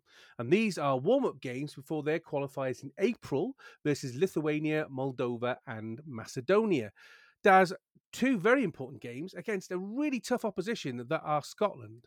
Uh, yeah, yeah, and and with all, all the uh, I think it's nice just bringing the camps, the teams together, getting the camp sorted, and, and, as warm ups, we you know we were just talking about the under 17s. You know, it's it's it's vital that you get these opportunities to play against decent sides um, before um, the, you know the, the, the games that matter really. Um, but uh, no, decent decent decent opposition as well. I think that's where sometimes in the past we've um, played against teams that um, we were expected to win, or maybe just too good or whatever. But no, it's, absolutely pitched that correct, and I think that's really going to set them up then um, for, for for for the games coming. And Cymru senior women have announced their squad for the upcoming friendly versus Republic of Ireland away on the 27th of February.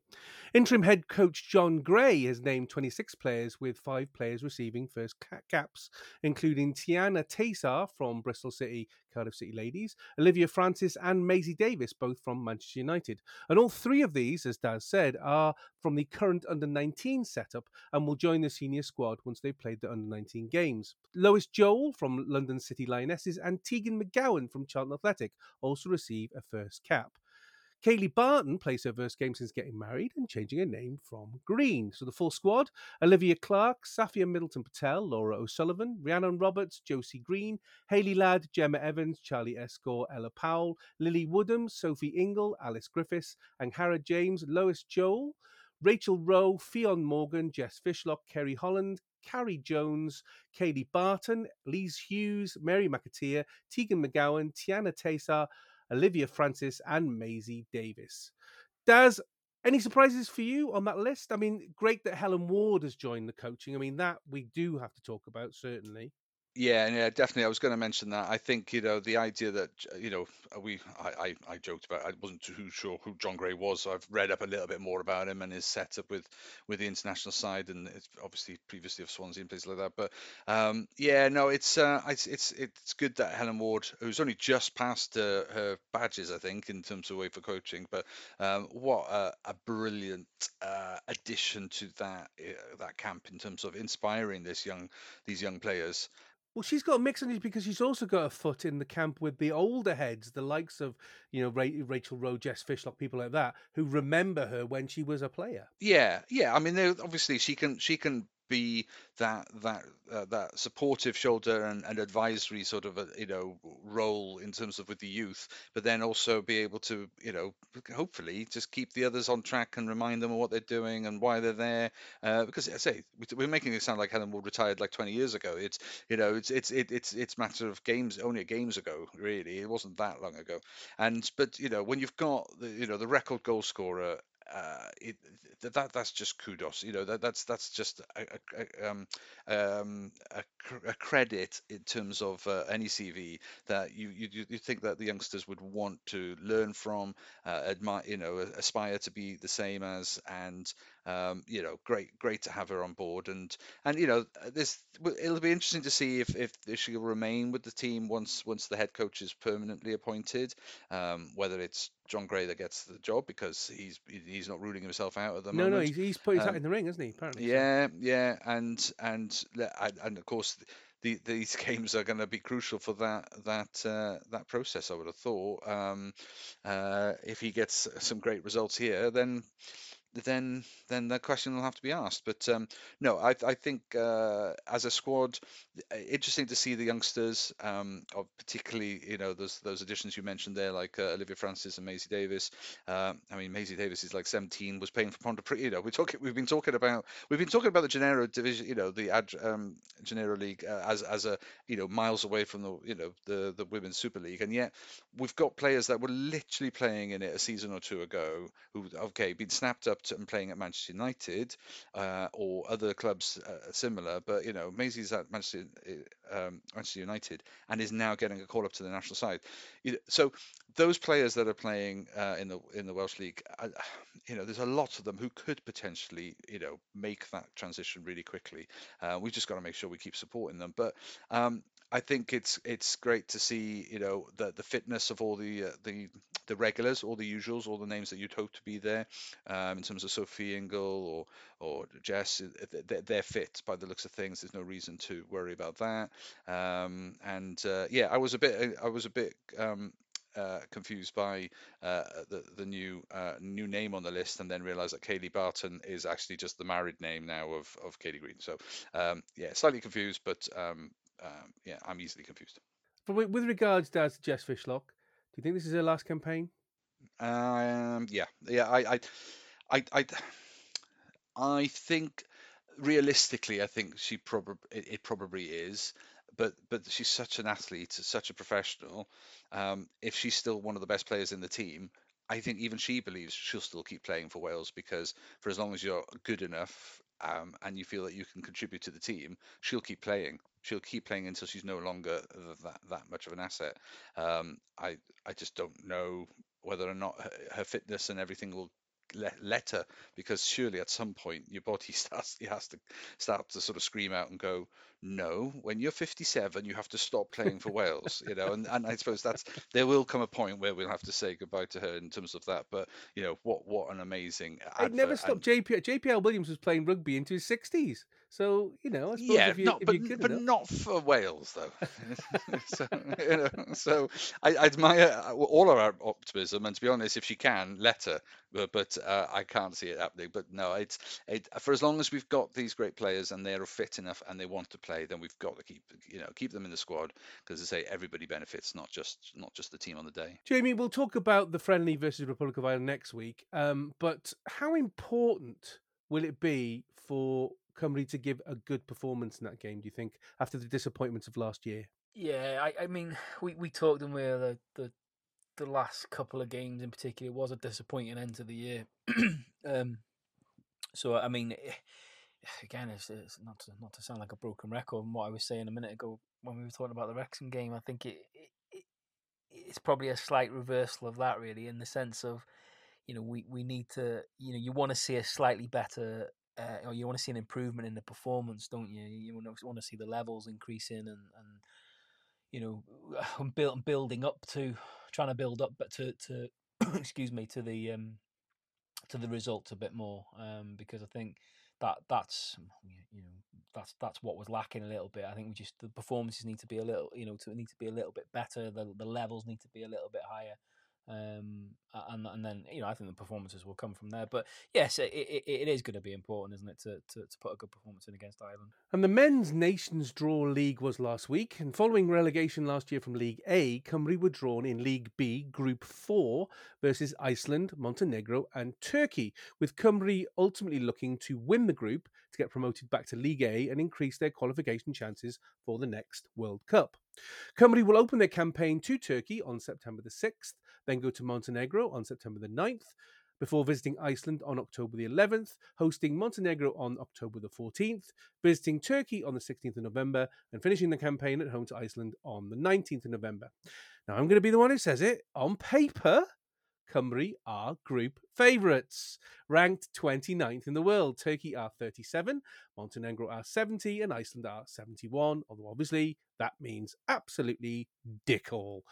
Daz, Cymru were disappointing in League A, but there was a number of factors such as concentrating on the World Cup playoffs and some people being players being off form. I mean, do you see this as a chance for Cymru to reset?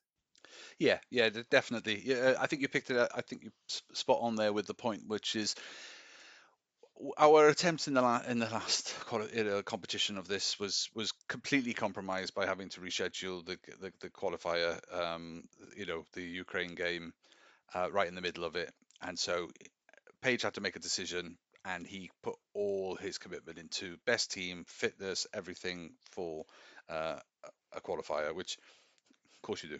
Uh, but it just meant that this tournament got compromised, and that meant relegation, which is a shame because I do think we are better, and and I think if you put like you've highlighted, we are on paper the, the favourites in this group.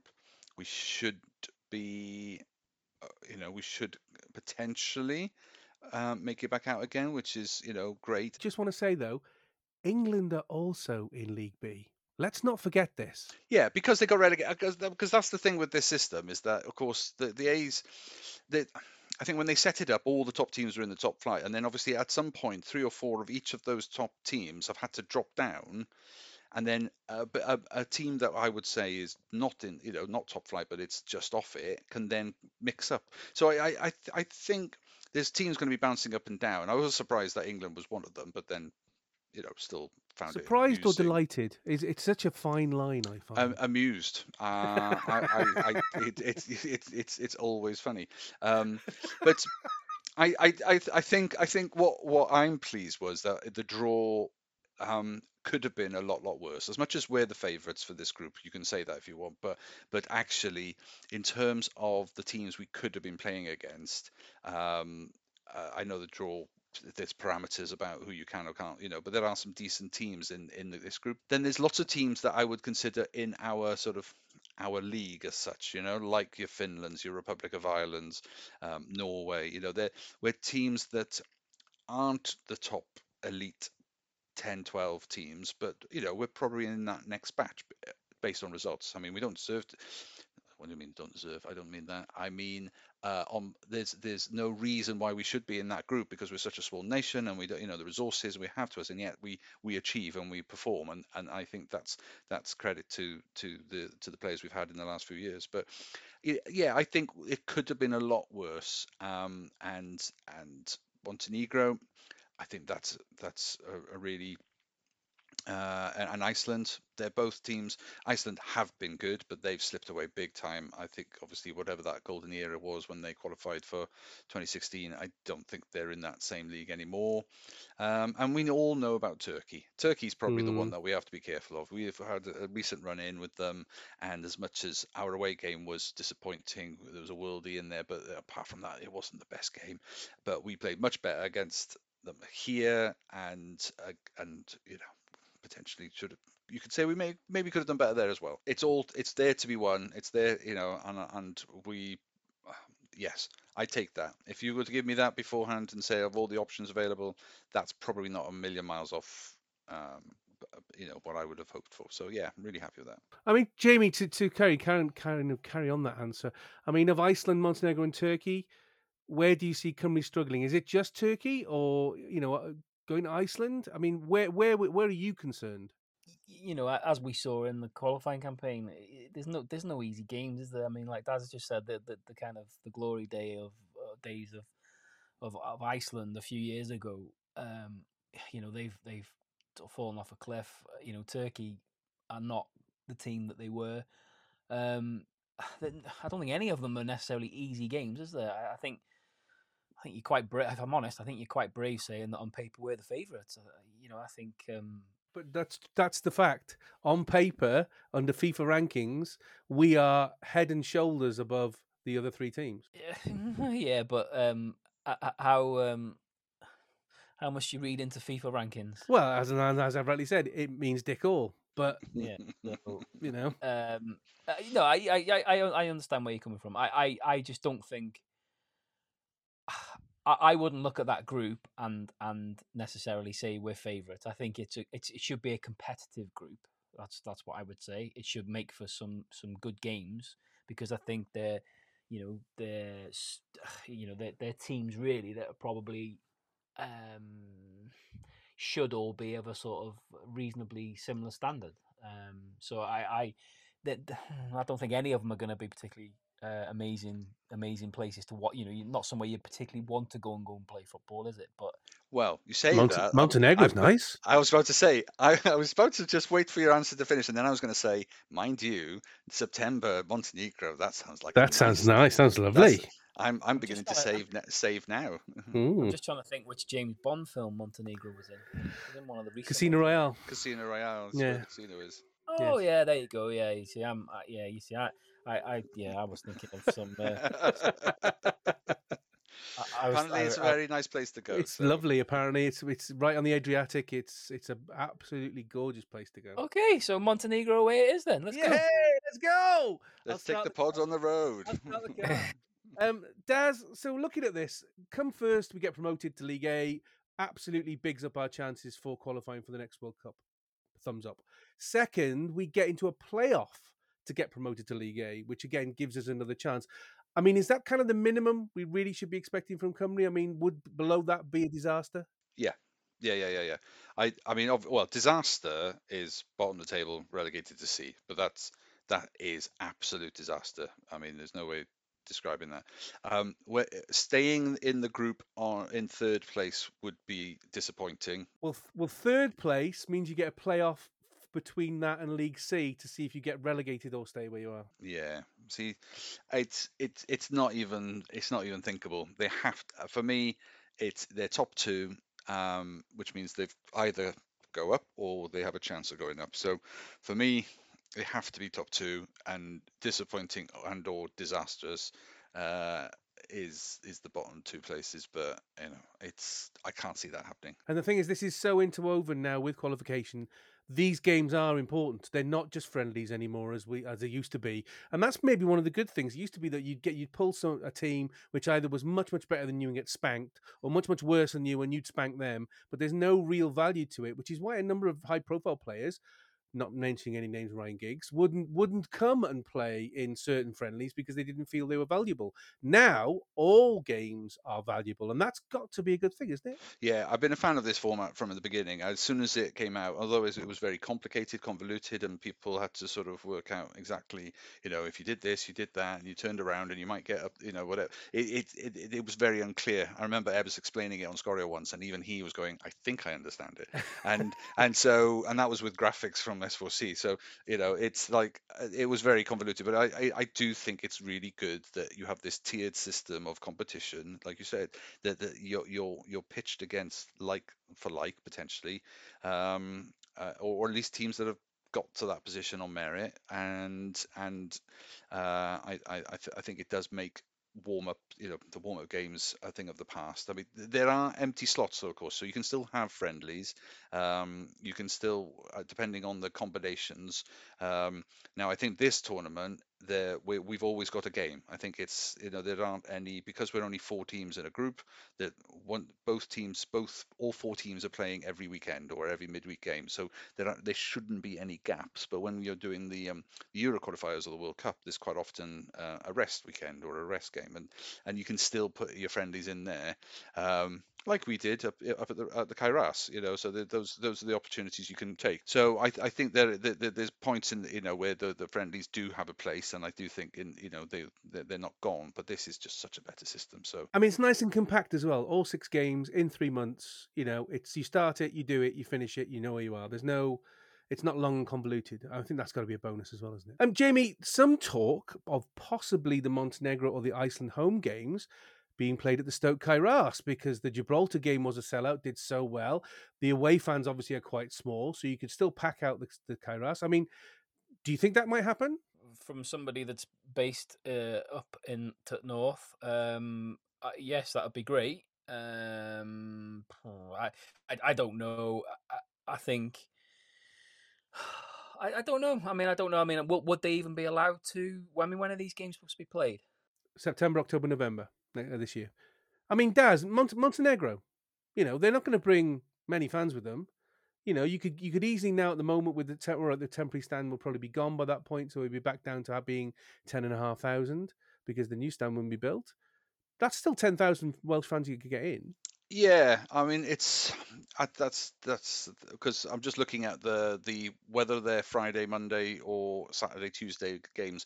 So the Cymru versus Montenegro game is a Monday night, and the Cymru versus Iceland is a Tuesday night. So midweek games or you know school nights.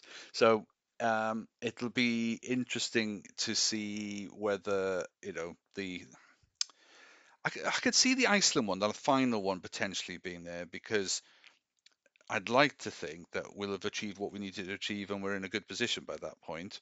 Um, uh, but I think if we're on a good campaign and we've got momentum, one of the things that everyone keeps saying is that the, the Cardiff City it, does create that, that that rocking environment. Um, I'm not to say, it's not to say that the Cae Ras will never have that, but it hasn't got quite the same. I, I, I I, haven't experienced it, so I, am only going from what other people said. It's not quite the same. Still good, but um, do we want to risk that? But equally, why not? This is the time where we should be starting to say, for all the years that the, the North Walians have come down south to watch the games and have been absolute legends for, for all their travel um, against all the odds, um, then there should be some reward for that and some competitive games um, it would would be a suitable reward. I mean, probably the Swansea.com stadium might have something to say about that. I know they're still in the south as well, but they'll kind of say, "Well, we've got a bigger ground, you know, we blah blah blah blah blah." Yeah, but they've had they've had games there uh, more recently, and the the numbers of people i think it's to do with the fact that people in cardiff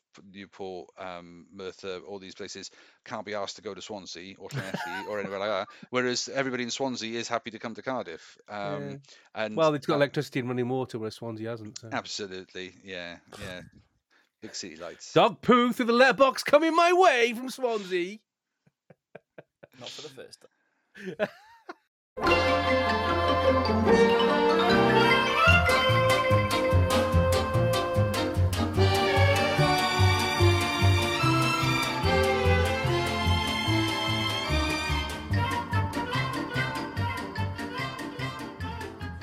Sizzle up and get out the scoop. It's time for the chip shop to open its doors once more. Daz has returned, penny in hand, to help Jamie fry the chips. So, first into the fryer, it's Notts County. Notts County visit the Stok Cae Ras for the first time since the memorable game last year, which pretty much decided the National League title, and that save from Ben Foster. Wrexham managed a 2 0 win at the county ground, Lee and Palmer scoring the winners, and included a very late addition of Tozer into the lineup. Since our last meeting, Notts County have dropped off the boil from league leaders out of the playoff zone until recent form, where they are now back on a winning keel. They are currently in seventh place in the playoffs with 14 wins, 5 draws, and 12 losses, a goal difference of plus 7 and 47 points, 8 points behind Wrexham in fourth, having played one game more. In January, Luke Williams became manager of Swansea City, and eventually Stuart Maynard, ex manager of National League side Wealdstone, was appointed manager of Notts County. Their last five results a 5 5 draw away at Grimsby Town, a 1 0 draw at home to Barrow, a 1 0 loss away at Mansfield Town, a 3 1 loss at home to Gillingham, and a 3 1 win away at Newport County. And the chips are done. Now, Jamie, before last week, and with not his current yo yo form, you'd be confident in predicting a win. But now? Uh, yes, a week ago I'd have been very confident predicting a Wrexham win. Um, now, yeah, not so much. Um, This is brilliant. You just Yeah, say one thing and then repeat yeah, it. you that repeat what. I've been doing wrong all yeah, this that time? is. You just need to obviously let me write it all, say it, and then just repeat it. And then we do it in about 10 minutes. But I, I don't know. Um, what I'm trying to get you to, what I'm trying to get out of you is is not his form uh, uh, doing a plus and our form going nosediving a little bit going to mean that this will be flipped on its head. I know what you're trying to get out of me. I'm Oh, just Oh, fine. Okay. Well, shut up then. Jesus. Wow. Um, it's a, it's a, it's a, it, I think with what happened against Bradford uh, for Wrexham last week, it makes it makes this prediction or what what the, how this game's going to go. It makes this a lot more difficult. Um, because I don't think any, you know no no nobody saw even even though we'd lost the three games prior to playing Bradford, I don't think many people anticipated anything other than a Wrexham win last week. Um, so so for, for us to have lost that, it it does, you know, understandably, it's going to creep in a little bit of of, of doubt. Um, but you know, I, I like like you say, I think we've got to forget about what happened in in the fixture at the racecourse last season. You know, yes, that'll go down in in in in history and in, in in all of our memories. I mean, for me, it's probably up there as as one of you know one of the the, the top three games that I've ever been to. Um, you know, if not top two. Um, I'll, I'll forever remember that game, and, and it was it was it was incredible. And I don't think you know it'll take some some beating or repeating. Um, but you have to forget that completely different circumstances. And now as well with the changes that have happened at Notts County, obviously the um, you know the, the the League Two Pep Guardiola's gone to Swansea, hasn't he? So um, it, it, you know they're I don't know what Notts County are anymore because I've not watched them recently, so I don't know whether he's changed the style, whether he's carried on the same same playing style as Luke Williams used to play. You know if they if they persist on that crazy high line or whether he's changed it up. So it's it's a difficult one. You can only look I can only look at at, their recent um, you know their recent performances and, and up up until their their last game where they won. You know they weren't in the best of form, and like you say, they've dropped down the league and. You know, not that long ago, they were right up at the top. So, um, as as much as it, y- y- there is a little seed of doubt in my mind now, just because of the fact we lost last week. Again, you, you have to put that down to a blip, and you'd be brave to back anything other than a Wrexham win. I think.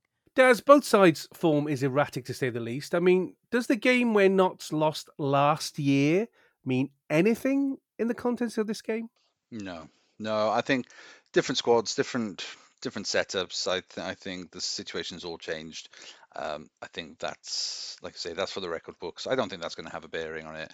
I think your both both teams' recent forms are going to be far more in their minds um, a, a concern. I think, um, and yeah, yeah, you can put yeah, forget it because this say it's it, every, everybody's different. The management's changed, the goalkeeper's changed, the circumstances of the the consequences, shall we say, um, is different. So yeah, I I, I think that you can ignore that.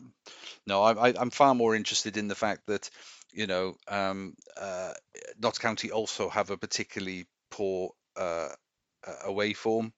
Um, you know, worse than Wrexham's away form. Um, so as much as it's erratic, that's also consistent when it's away for being weak. Um, it's just whether or not Wrexham's home results and the fortress that was, it was was you know are we convinced that it was just a, a temporary blip? Which but they did um, manage to beat Newport three one away last week. I mean, and we no, I appreciate that. No, I appreciate that. I mean, and, and that is that is their anomaly so far. There's nothing to base it on other than um, you know there's no there's no way of knowing that that's a consistency or a change that that's that's going to um, hold up. So you're right it's very hard to tell whether or not any of these factors are going to have an influence. But um, uh, I, I i I don't think Wrexham are going to suddenly stop being a strong team at home because they had one bad game, a bit of, you know, a few results, you know, decisions go against them, some, you know, uh, opportunities missed, and just generally just not their day. And I just think no, that's that's not an indicator of, of Wrexham at home. I don't think.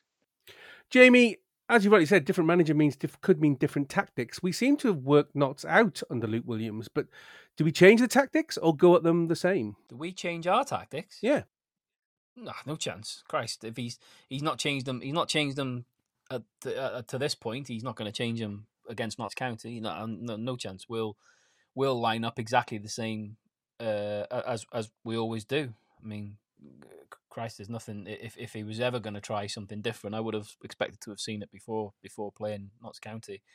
Um, it'll be interesting to see how they line up and how they play. Because, um, like I say, I, have not since they've had their new manager. I've not I've not seen um, I've not seen them, so I, I don't know whether he's a you know he's adopted a different style. Um, but I don't know. I don't expect us to, to do anything different. I think the, the, the personnel he picks will be an you know will be an interesting one. I think if if one thing's become um, if one thing's become a certainty with with Wrexham and with Parky, is it trying to predict his starting eleven um, is is harder than trying to predict these bloody scores. Well, you'll enjoy your last question then. Uh, does Langstaff, leading scorer of the division, twenty goals, but is normally quiet in Wrexham games still a threat we need to keep oh, an eye on? Oh, you've done it now. You've done it now. um, yeah. So, uh, hat trick ball or just a brace? Is that is that what you're saying? Is that what you're saying? Um, I'm gonna come and kick you square in the nuts if he scores on Saturday night. Of course, he's gonna score now. We uh, let's just. I'm gonna put a bet on it. I'm right just. Now. Hey, look. I'm just saying how it is. He has been very. We've made him very quiet in all what? the games. Do you know what? So Tonight, you've been like you've you've you've been like what's that bloke that politician bloke who used to host that game show? Was it a game show or a question time? What's his name? Paxman you you've been like an antagonist on here tonight, like as if you've my, written questions. That's my job. That is my off. job. My job is not just to go. Mm, what to piss me off? That's your yeah, job. Yeah, it's absolutely. Brilliant. Hey, I've been doing it for the last forty years. I ain't going to stop now. Right. Brilliant. I'll tell you what. I'll make life easy. I'll put a bet on Langstaff to score, and then he won't. Thanks very much. That's so you know if that helps. Jamie, we've now tried Mullin and Palmer or Fletcher and Marriott up front, and we've tried Hayden Tozer and O'Connell or Cleworth, O'Connell and Boyle at the back in the last week alone. Do you have a favourite versus Notts County? Uh, what defence or, or, attack or both? Both. Both. Jesus. Both have uh, both have changed in two matches. Okay, well I reckon we'll have um, we'll have Anthony Hopkins playing the right side of Ben Tozer. uh, and then and then who did we say is in the Rockin' Robin costume? Michael Sheen. Yeah, Michael he, would be playing yeah. up front. Um, I would expect, I'd expect Tozer to come back in. Uh, I think I don't think he was dropped. I think he was just given a break. Um, so I would expect Tozer to come back into the middle.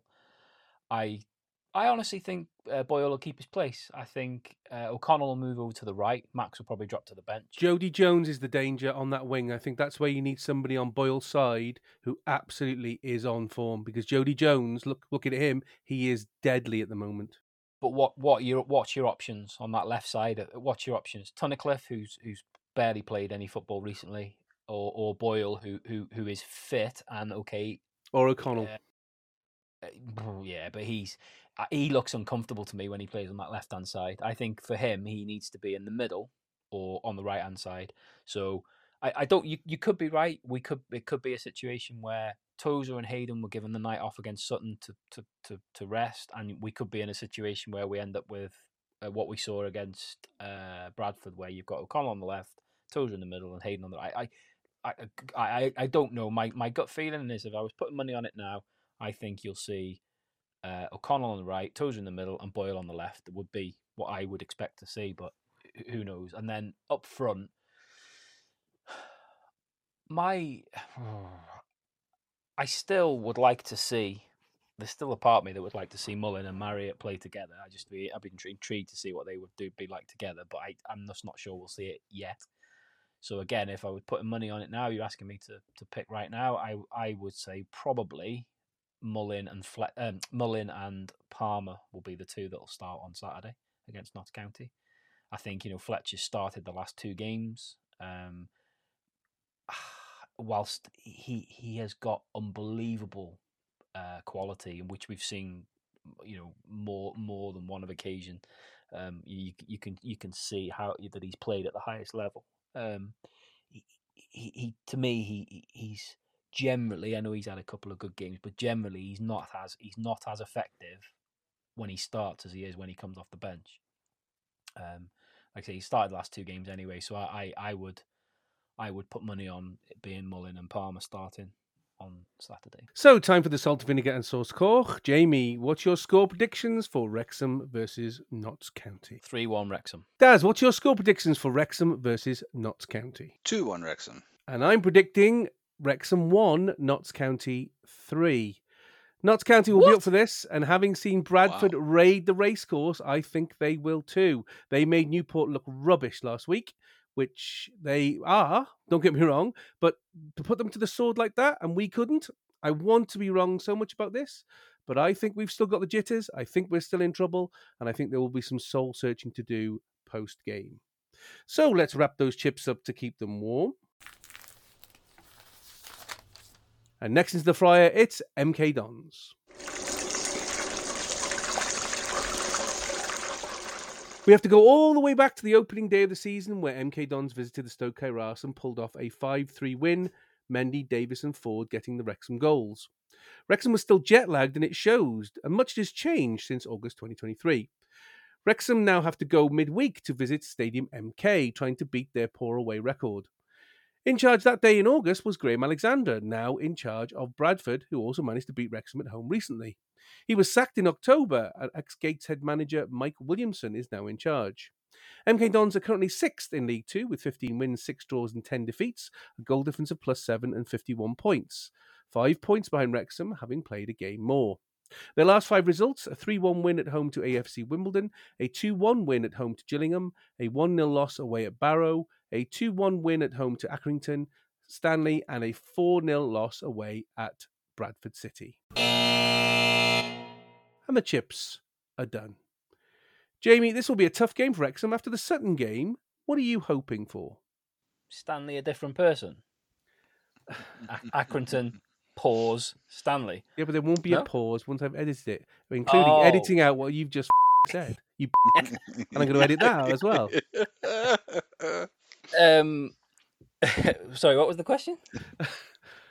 this will be a tough game for Wrexham after the Sutton game. What are you hoping for?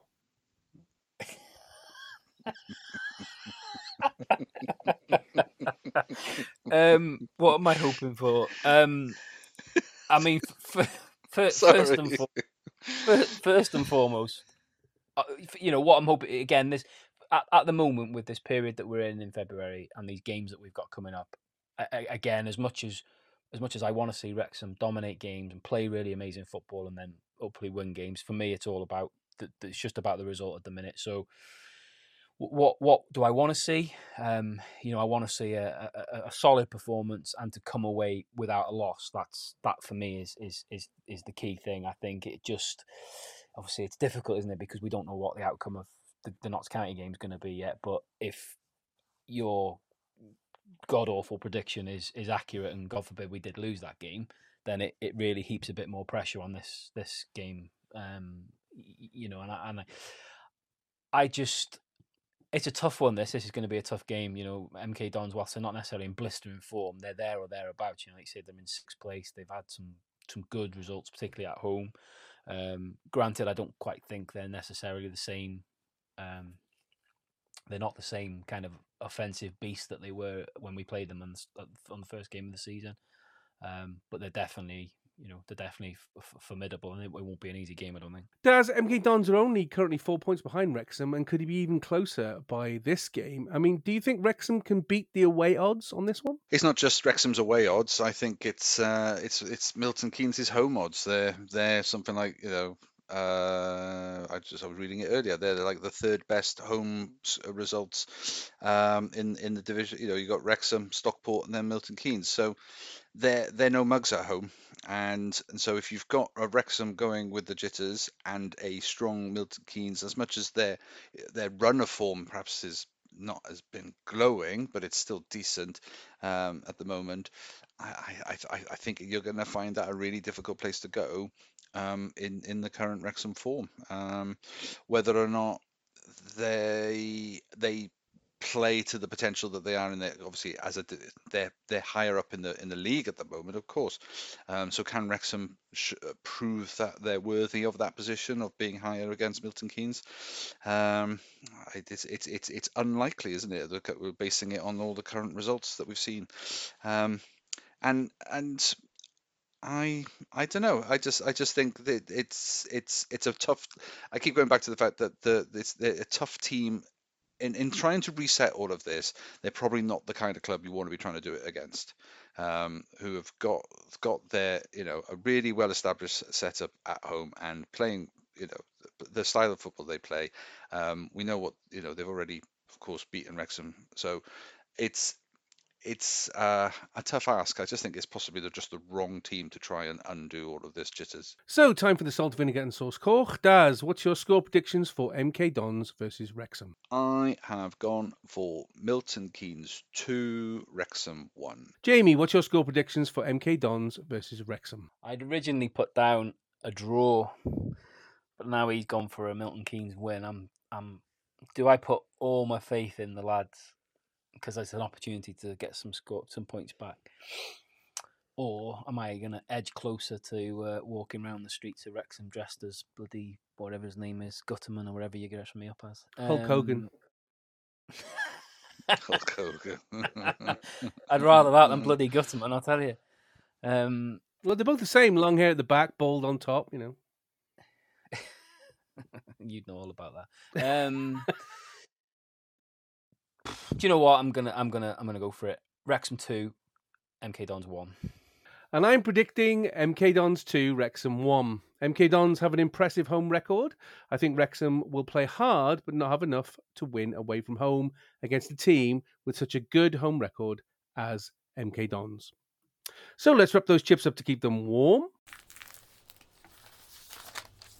And we'll be reviewing these matches in next week's pod.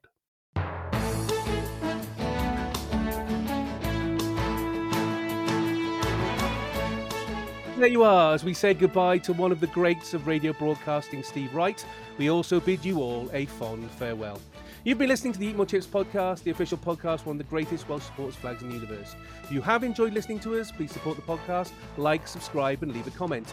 You can also find us on Spotify, Apple, and Google Podcasts. You can also go onto our social media, such as Twitter at Tweet More Chips, Threads, search Eat More Chips Podcast, or drop us an email, Eat More Chips Podcast, or one word, at gmail.com. Instagram, Eat More Chips Podcast, and on Facebook, search for the Eat More Chips Podcast group.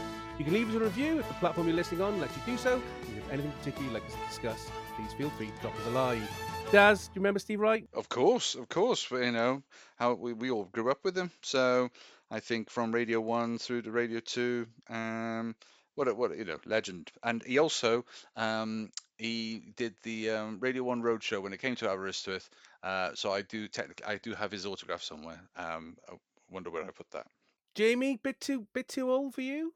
No, no. I uh, I I remember uh, listening to Steve Wright in the afternoon, um, and I remember eating many a leftover kebab from a Saturday night listening to Steve Wright slow songs on a Sunday morning. Uh, yeah, fair, fair play. No, it's just it's sad, isn't it? It's uh, you know another another sort of great from from that you know from from his respective industry leaving is uh, is a sad times, and it's uh, it's a sign it's a sign you're getting old. Oh, it's, ter- it's terrible. I mean, when I was growing up, I, you know, I wanted to be I wanted to be on radio, and he was the guy I wanted to, to follow because he was just an absolute trailblazer and just incredibly sad. A great loss. So uh, anyway, to my two counterparts who thankfully can remember exactly the same as I do. Thank you, Daz. You're welcome, No G. Thank you, Jamie. You're welcome.